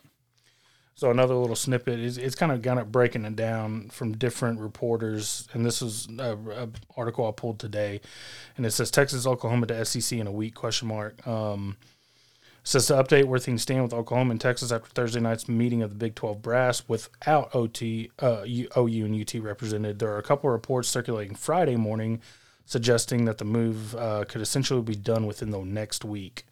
Kirk Bohls- so fast. Kirk Bohls of the Austin American Statesman reported that the move is "quote unquote" almost done, citing a source. Bohls reported that the, uh, the move could be official within a week. Um, uh, this thing isn't going away, and the ramifications are just, are going to be significant. Will the remaining Big Twelve schools look to make jumps to the Pac-12, Big Ten, ACC? Question mark. Uh, the long discussed potential for four super conferences to emerge feels plausible. If things start trending in that direction, how will it impact the proposed expansion of the college football playoff? Because that's another thing; it's expanding to twelve teams.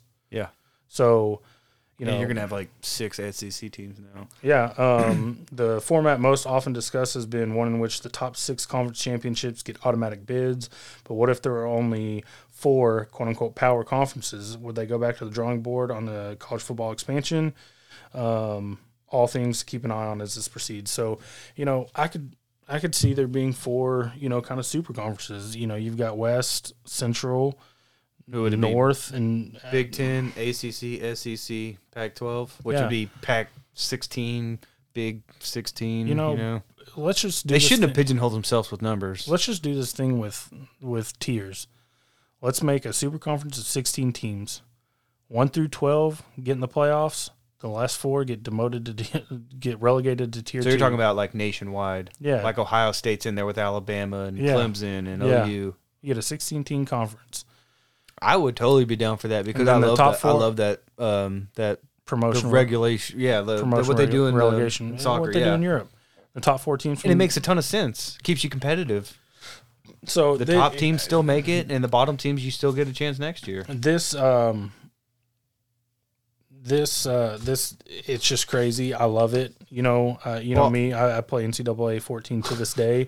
This is shit that i do. Like i take texas state and build up the program and then move them from the sun belt to the big 12 and then once i win the big 12 i move this is just stuff you do in video games. And now it's coming to real life. And it's it's just it's chaos. And I- i'm here for it. I'm not here Um, for it just because to me, like I said, it's selfish from OU and UT to say we're gonna leave, fuck you other ten teams, and we're gonna go make all the money because Oklahoma and UT, but really Oklahoma like run the Big Twelve in, in terms of football. They get a cakewalk every year to the playoffs, and who knows? Once you fuck around and win a couple games, you're national champions.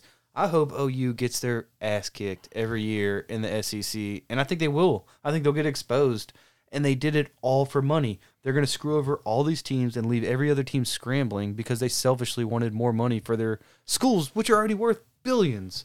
They Uh, get free labor from all these players. Well, they no. don't get in. Well, now they get a little bit from it, but you know, for century they got free labor. So let me let me uh, uh, read this last, last little snippet, and, and we can we can get out of here. But uh, uh, Texas A&M hopes to maintain its stranglehold on the Lone Star State within the SEC by holding off Texas from entering, while Oklahoma State is worried what will happen to the Big 12 and its place in college athletics in the college athletics landscape if Oklahoma departs for greener pastures. Both programs have significant interest in keeping a move from happening, although they may ultimately ultimately be powerless in preventing the inevitable. Aggies athletic director Ross Bjork made his stance clear Wednesday. "Quote: I haven't read the article, but if you're asking me to kind of comment on college athletics, it's changing." Uh, Bjork told CBS Sports. So what does that look like? I don't know. We want to be the only SEC program in the state of Texas. There's a reason Texas A&M left the Big 12 to stand alone and have our own identity.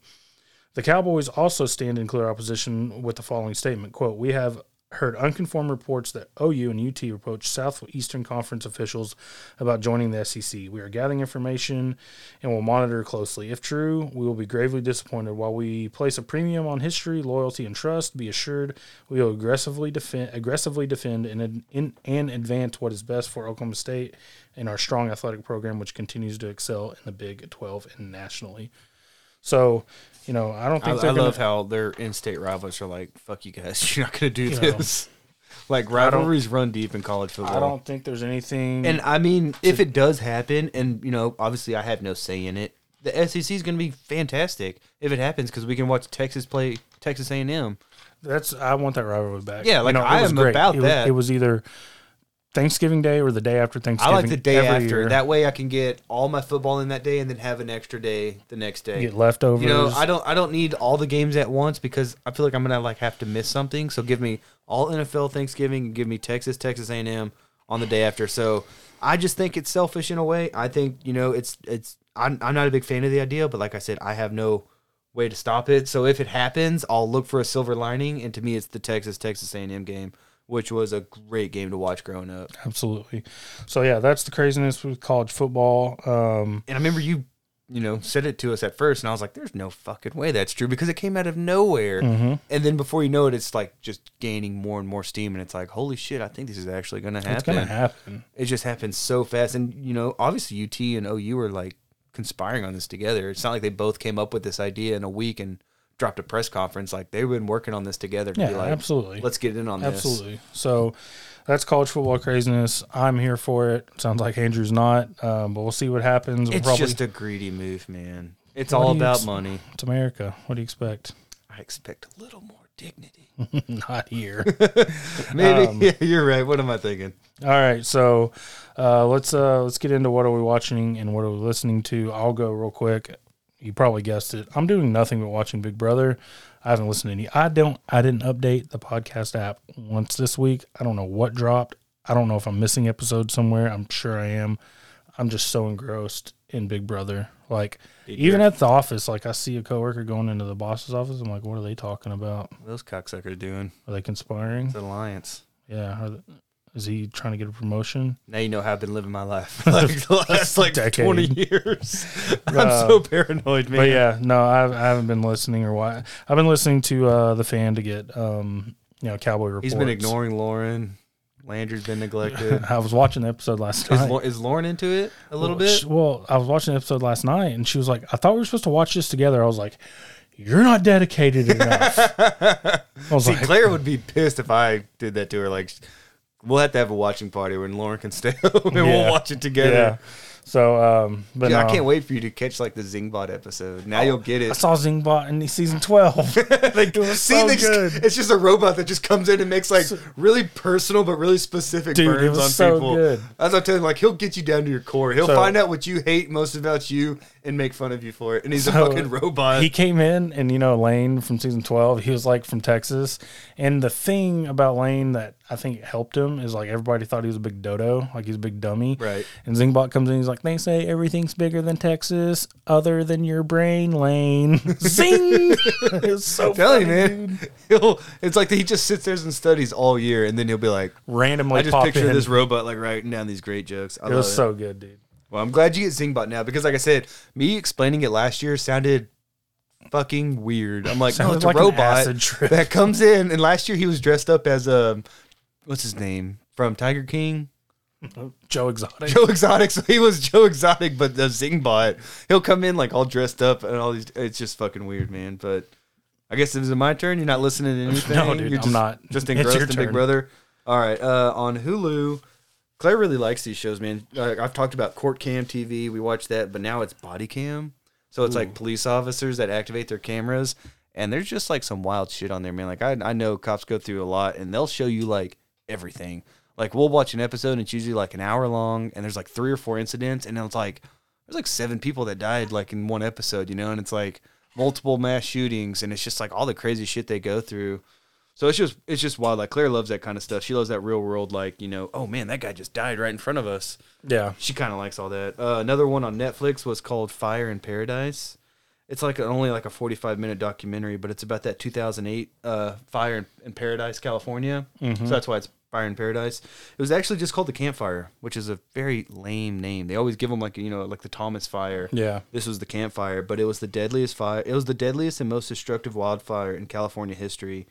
Caused over 16 and 16.65 billion dollars in damages, over 8,800 buildings destroyed, uh, 153,000 acres burned, and 85 people died. It was just fucking crazy because it's like, I guess everyone had a camera rolling. You know, 2018, everyone's got a camera and a video, and it just started, and before you know it, it just like sweep, swept over this town, and I mean, the whole town just got destroyed.